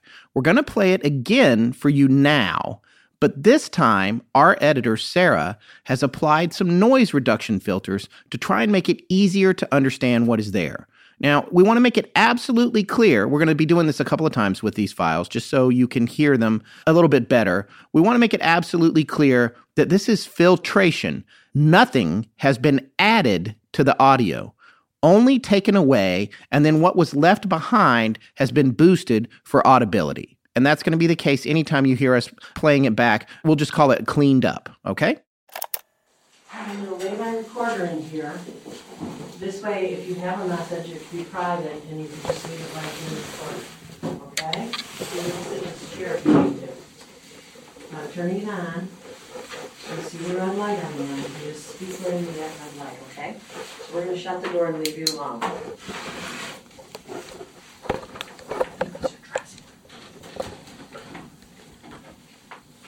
it does really shy. That's it. Let's just leave it a minute. Okay, so that's where Cathi took their DR60. She put it in a room. She's explaining about the red light to the. Go- it's funny because at one point she said, "This is a digital recorder. It records your voice." And she later wound up apologizing. She was like, "That that was dumb. They like What? it's like I'm over explaining how the recorder works. To, you know, What to the ghosts? yeah, to the ghosts. Yeah. Well, they, But- they, hey, they're she's from like, I don't want to be talking down to them. So more or less what she was saying. But anyway, so she puts it in there. You know, at this point, I was sitting on the floor. It was cold up there too. It was about Yeah, yeah. 65 degrees maybe in this upstairs dressing room. It's in the wings of the stage, second floor, concrete and bricks everywhere. Yeah. 100 plus year old building. We sat quietly for nearly two minutes while that yeah, she let it go for two minutes. yeah, while run. that thing was in Right. there. And you can see, hear her saying, Well, you know, here's the red light. That means it's recording. She's telling that to us, Yeah. basically explaining to us. So, what we're going to play now, what you have to understand is when something happens, an EVP happens, and I'm talking like I'm an expert, but I've been exactly one Sure. session. Why not? But when something happens, you don't hear it when you're there. So, Right. we were all very, very quiet. Nobody's Now, talking. Sometimes people do hear disembodied voices. yeah, but I don't. I don't think those get recorded. I think that's a different experience. Talking about rules here, I think you can record them because I, I believe what they said was that anything you can hear, you can record. yeah. Again, it's my See, I, that don't, I don't believe that. Well, no, that, I think if it's a personal experience, it can be in your head. Because I Well, know, the- like no, with that's another version. Greyfriars, people were one somebody would hear Yeah. something and the other person wouldn't. that goes to my bigger point even the overriding point is that there's not just one mode there's Yeah. all these variations that could happen Yeah. our own uh, i believe our own rob christofferson has heard a disembodied voice our friend adam over at the uh, graveyard tales podcast he was on a ghost hunt he and a bunch of other people heard a disembodied voice that I don't think ended up on tape or they didn't capture it. Yeah. It could be all manner of things. You don't know. And it could be just in your head and uh, you could be imagining it. Well, here's what we want to share with you now. This clip, this is going to be Forrest recording on his Zoom at a little bit of a distance. So, again, it's the handling noise from his Zoom. But you're going to hear what the DR60 recorded after Cathi was giving the instructions for the communication and also explaining to us all how the recorder worked. I want you to pay a lot of attention to the words red light. I debated whether or not I was going to tell you guys that because I didn't want to lead you, but to me, this is so clear that it doesn't matter if you're being led or not. This is not a vagary in terms of sound. Yeah. Also, listen for the laughter, and it, it gets stepped on a little bit because they're playing it back, and then um, I can't, I'm not sure who it is. I think it might be our friend Roger, who's like, "That's laughter right there." And what you'll hear is you'll hear kind of like a ha ha ha. And Yeah. Oh, well, well, there's a couple of things. Fully gives me the chills. There's, there's a couple of things in, in the clip, and again, I'm not sure if uh, yeah, they do point it out just so you know what you're hearing. When I listen to it, even with just earbuds, Yeah. you'll hear what kind of sounds just like gobbledygook, you know, garbled interference. But when you think about it, it's again, it's not training your mind to fall into line and to believe this. Once you realize what's being said, then it sounds clearer. I don't know if that makes sense. Yeah. Yeah. So let's play that clip now.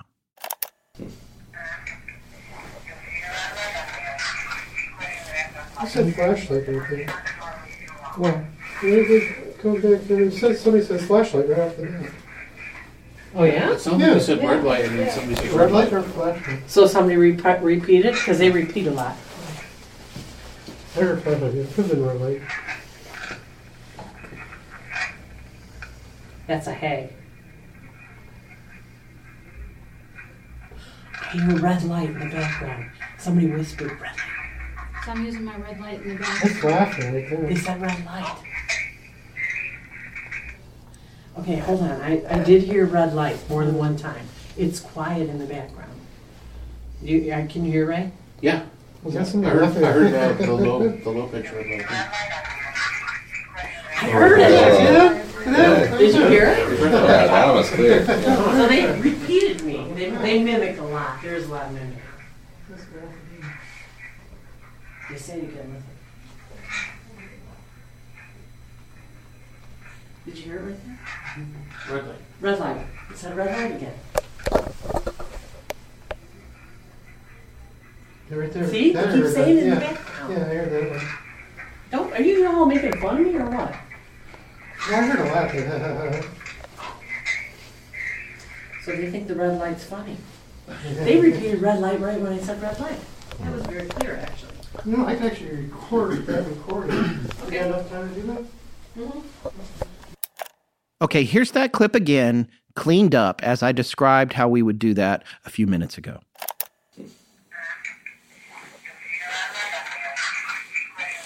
I said flashlight right there. Well, it comes back there. It somebody says flashlight right after that. Oh, yeah? Somebody Yeah. said red light and then somebody said Red light or flashlight? So somebody repeat, repeat it? Because they repeat a lot. I heard flashlight. It could have been red light. That's a hag. I hear a red light in the background. Somebody whispered red light. So I'm using my red light in the back. That's flashlight right there. They said red light. Okay, hold on. I, I did hear red light more than one time. It's quiet in the background. You, I can you hear Ray? Yeah. Was that I heard. I heard uh, the low, the low pitch red light. I heard it. Did you hear it? Yeah, that was clear. So they repeated me. They, they mimic a lot. There's a lot of mimic. They say you can. Did you hear it right there? Red light. Red light. It said red light again. Yeah, right there. See? That I They keep saying it in the yeah. background. Yeah, I heard that one. Don't, are you all making fun of me or what? No, I heard a laugh. So they think the red light's funny. They repeated red light right when I said red light. That was very clear, actually. No, I can actually record that recording. Okay. enough time to do that? I wish we could take a live poll. I want to know how many people listening to this rewound that. Yeah. Because I'm telling you right Hit- hit now, the, uh, the- the I'm back 15 rewinding it seconds, here in yeah. Pro Tools while we've got it in here as a placeholder as we're editing because the laughter is crazy uh, Yeah, to me. yeah, Uh, uh, uh, yeah. And then the red light, you hear it at varying volumes. Yeah. And for the people that say, oh, it's misunderstood, the DR60 is just doling Right. out all this information. I, I feel like in that scenario, what you're looking at is kind of random gobbledygook. Error inducing gobbledygook is what they're implying, is what Yeah. we're all hearing. Yeah. To me, that's not repeatable. That's random. Yeah. So what Yeah. we're hearing here is a phrase that sounds like these two very specific words repeated over and over. Right. I do not think the DR60, with all its flaws, would be perfectly repeating the same sounding words two or three times Right. at varying levels of volume. I'm just sorry. I just don't believe that. Well, I just don't believe it.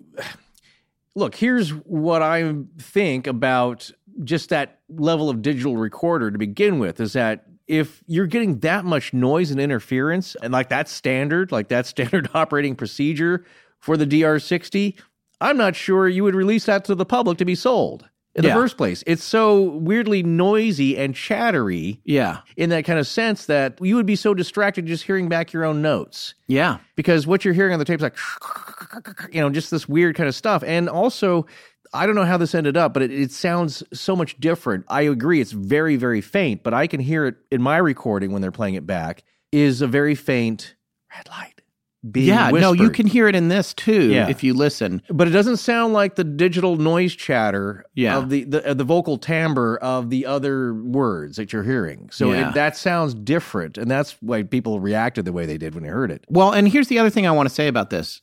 We were there. If you've listened to our show, you know us. I mean, if you've ever trusted us about anything, what you can know about this is that both Forrest and I were present for this. We personally saw the equipment used in real time. We can attest, being pretty familiar with recording gear, that there was no opportunity for hoaxing, and also that the words that you heard, the red light, the laughter, that was not something we heard in the room while the recording was being made. Right. Absolutely not. No one was saying that. It didn't happen. We were there. So the first recording, just reminding you again, that was Forrest recording her giving the instructions and turning the player on and setting it to record. Yeah, I'm And- about six or seven feet away from uh, Right. where they're standing. As you can picture it, there's two dressing rooms, uh, small ones upstairs. Yes. and they're standing in one of them. I'm standing in the next one, and I'm yeah, kind and of there's in six the or seven of us all kind of crammed Yeah, up there. right. And that's what that is. And then the second recording, what you're hearing is when Cathi played back what the recorder picked up. And then that's being played in real time and going into Forrest's recorder, which is several feet away. So that's what you're hearing. And there's no opportunity for a hoax here. The only thing it can be is it's an artifact Right. that sounds like the words red light right after she had a discussion about a red light. Yeah, you're hearing Ugh. something that sounds a lot like something that's very relevant to what you're discussing at the moment. I would say. Yeah. and, and so And yeah, it's, it could it's be- not it could be completely to- random. Yeah. It's not rando, you know, as, as It's a really, say. really, a very convincing coincidence if it is. All right, so let's get on to the last one that we wanted to share, the second one, the dark roast moment, which we played briefly at the top of the show over our theme music, but we thought you might want to hear that again. So, this is the one that changed my entire worldview on EVPs. I mean, just Yeah. prior to this night, like I said, EVPs, orbs, kind of the same thing for me. Yeah. I still think a huge number of EVPs, especially from a device like the DR60, are likely misidentified. And I will fiercely debate with anyone who says that the sounds in the prior clip are not the words red light. And I will also debate that about the clip you are about to hear, during which Cathi Weber from the Haunted Housewives asks the fondly remembered departed spirit of Merle what kind of coffee he liked. As before, we're going to play Forrest's recording of her asking the questions, and you will clearly hear that no one is making a sound. Although there's definitely some faint street noise. Kent State University had just, I think, finished exams. It was Mm, so kids were out partying because this is downtown. Saturday night. A lot of bars around there. So outside you would hear this stuff, but there's a brick wall. There wasn't even a window, I don't think. There's a brick No, wall no. between us and that noise on the street, but you will hear some of that. Also, I know at one point we could hear chattering from one of the other groups on the ghost Yeah, hunt sure. that was downstairs from Mhm. us, maybe a flight down. So you're going to hear that too. That's not what this is about, trust me. That's kind of background noise in the faint distance. We're going to play this clip in its entirety as it was recorded on Forrest's recorder. You can hear us all trying to figure out what was said. Even Forrest going out, he initially thought he heard the word lighter in response to this coffee question. But once we heard it again after we recorded it, into the iPhone and played it back, it became much much clearer. So let's start with the the setup clip where you can hear Cathi ostensibly asking Merle what kind of coffee he likes. Also, I just want to remind everyone, in the interest of transparency, we're playing this clip in its entirety with the long moments of silence between two or three questions because we wanted to give you a real sense of what it was like in there when this happened and how quiet it was. So there's nothing wrong with your podcast. Please do not adjust your podcast players uh, when you hear this clip. This is Cathi, and we're at the Kent stage. Uh, Ray's here, and there's a group of people, and um, we're trying to figure out exactly what type of spirit energies are around us. So we invite you to come forward and to visit with us. And if anybody has anything they'd like to say, we should be able to pick it up on this thing in my hand, which is called a recorder. There's a red light on the end. If you'd like to speak directly into the red light, we should be able to hear what you have to say.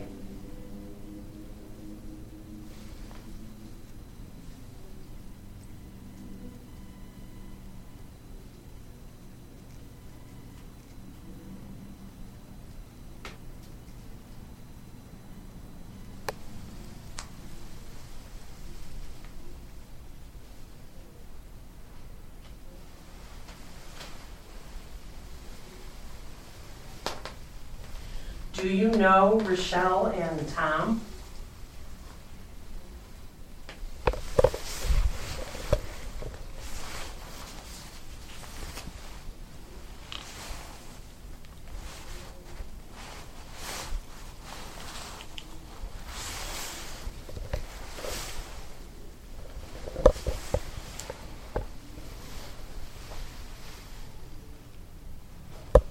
If Merle is present, Merle, did you like a dark roast on your coffee or did you like something a little lighter?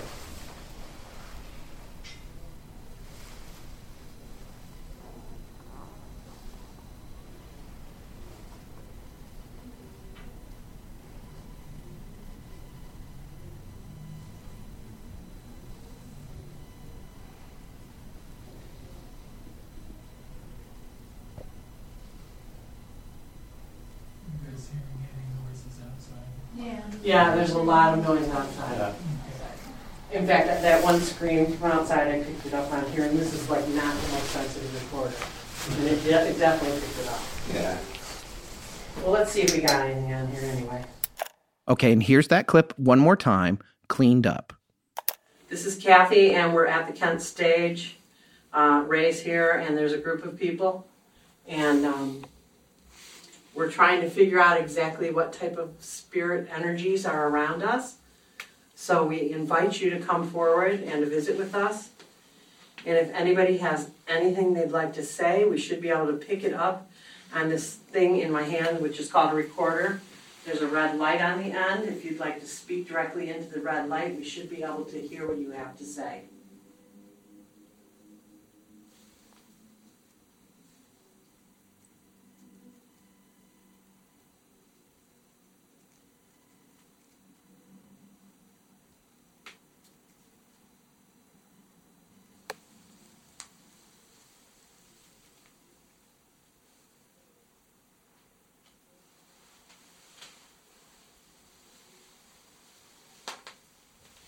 Do you know Richelle and Tom?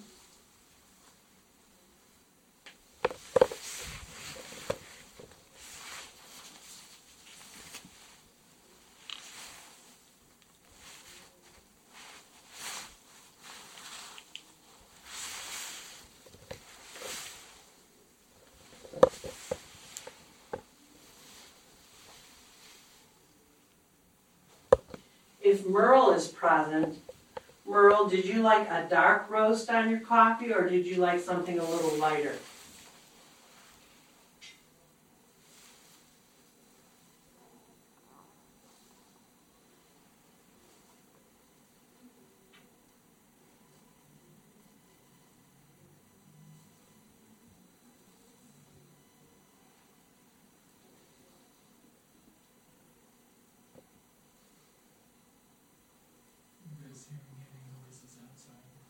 Yeah. Yeah, there's a lot of noise outside.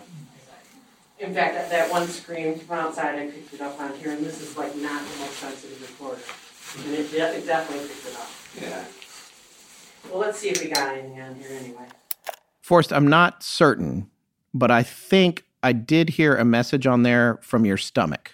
well, I don't know what that was. I, no, it, it, I didn't realize. Well, I'm trying to be s- still. Yeah, You know, so imagine holding a device perfectly still. Yeah, For two and a half hours. shakes. Well, we, you know, we start. This is early in the ghost hunt. It's kind of weird. I mean, the I didn't even think to take any pictures really Yeah. During it. I mean, it's dark. I could have without the flash. I was make. I guess what I'm trying to say is I was making much more noise than uh, I wanted to or thought right, I with was. the flashlight and Yeah, pressing I- the buttons I- on the zoom. and- Right. So I'm trying to on the zoom. I'm trying to get the best angle. You could change the angle of capture on it. Right. Two channel, four channel, whatever. I'm trying to get the settings right. Yeah. Yeah. And really just kind of again not knowing what to expect. I'm a bystander. You know, I'm Yeah. a spectator on this kind of stuff, and so I knew that of course once they asked the questions, you know, be quiet and be still, to pick that up. I've also got like a UV flashlight to kind of search around the room to, you know, just to see. I'd heard that these uh, non normal spectrum lights, sometimes you can see things you can't with like a regular flashlight. So I'm kind of using that. You can hear that clicking. And uh, so I'm, I'm making more noise than I thought we would be examining, This is what I'm saying. Yeah. I just mostly was recording to have an audio memento for myself, not thinking we would really have much to use on the show. We didn't really kind of talk about doing this as an episode. I thought, like, well, if you got some interesting interviews there, maybe we could run those. I didn't think that the ghost hunting portion of this could make a show of its own, you know, because again, you're not certain. I just don't know what we would, What to expect, Yeah, yeah. exactly. So, so I was a little bit surprised when you hear that back, and even at the time when they're playing it, it's like, yeah, I I, I heard that. Yeah. I was there and I I heard something and I witnessed it. Yeah. So now we get to the part where we're going to play for you what was on the recorder when Cathi asked the questions. Uh, everybody ready?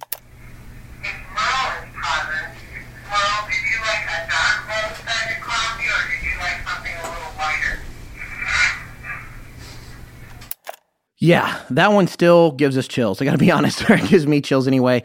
Uh, here it is again with us cleaning it up a little bit. Uh, and I repeat, we haven't added anything to it. We're just doing uh, noise reduction and boosting the mix a little. We first wanted to play it pretty much straightforward, but just with raised volume so that you would know it was unaffected. So now here it is with uh, Sarah giving it a little love in post production.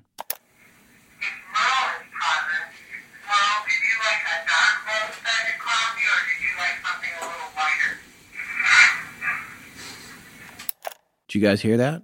Here, we're going to play it again. We played it back again in the room there. I did cut a little bit out here because there was a lot of talking. So, in the interest of full transparency, um, I removed some and we're skipping down to the next part where we played back the coffee question again.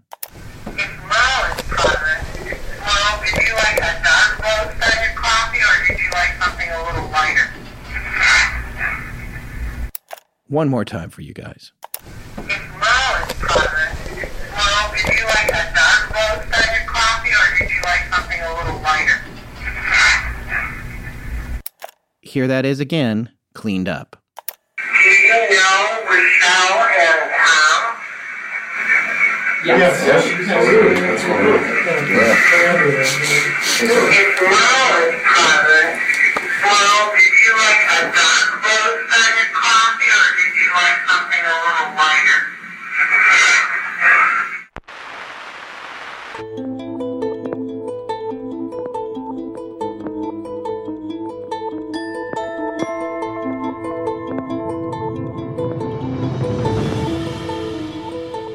That's going to wrap up our show on our visit to the Kent Paranormal Weekend in Kent, Ohio. Special thanks to Aislinn Charlton Dennis, Richelle Charlton, Devlin Charlton Dennis, the Haunted Housewives, Theresa Argie and Cathi Weber, also Jim Harold, and all the other great presenters and fans we met in Ohio, living and dead. We're dark next week, but we'll be back the week after that with a new show. Please remember to support our sponsors. They keep the show free and the lights on in Blanket Fortiana. Special thanks to John Bolin.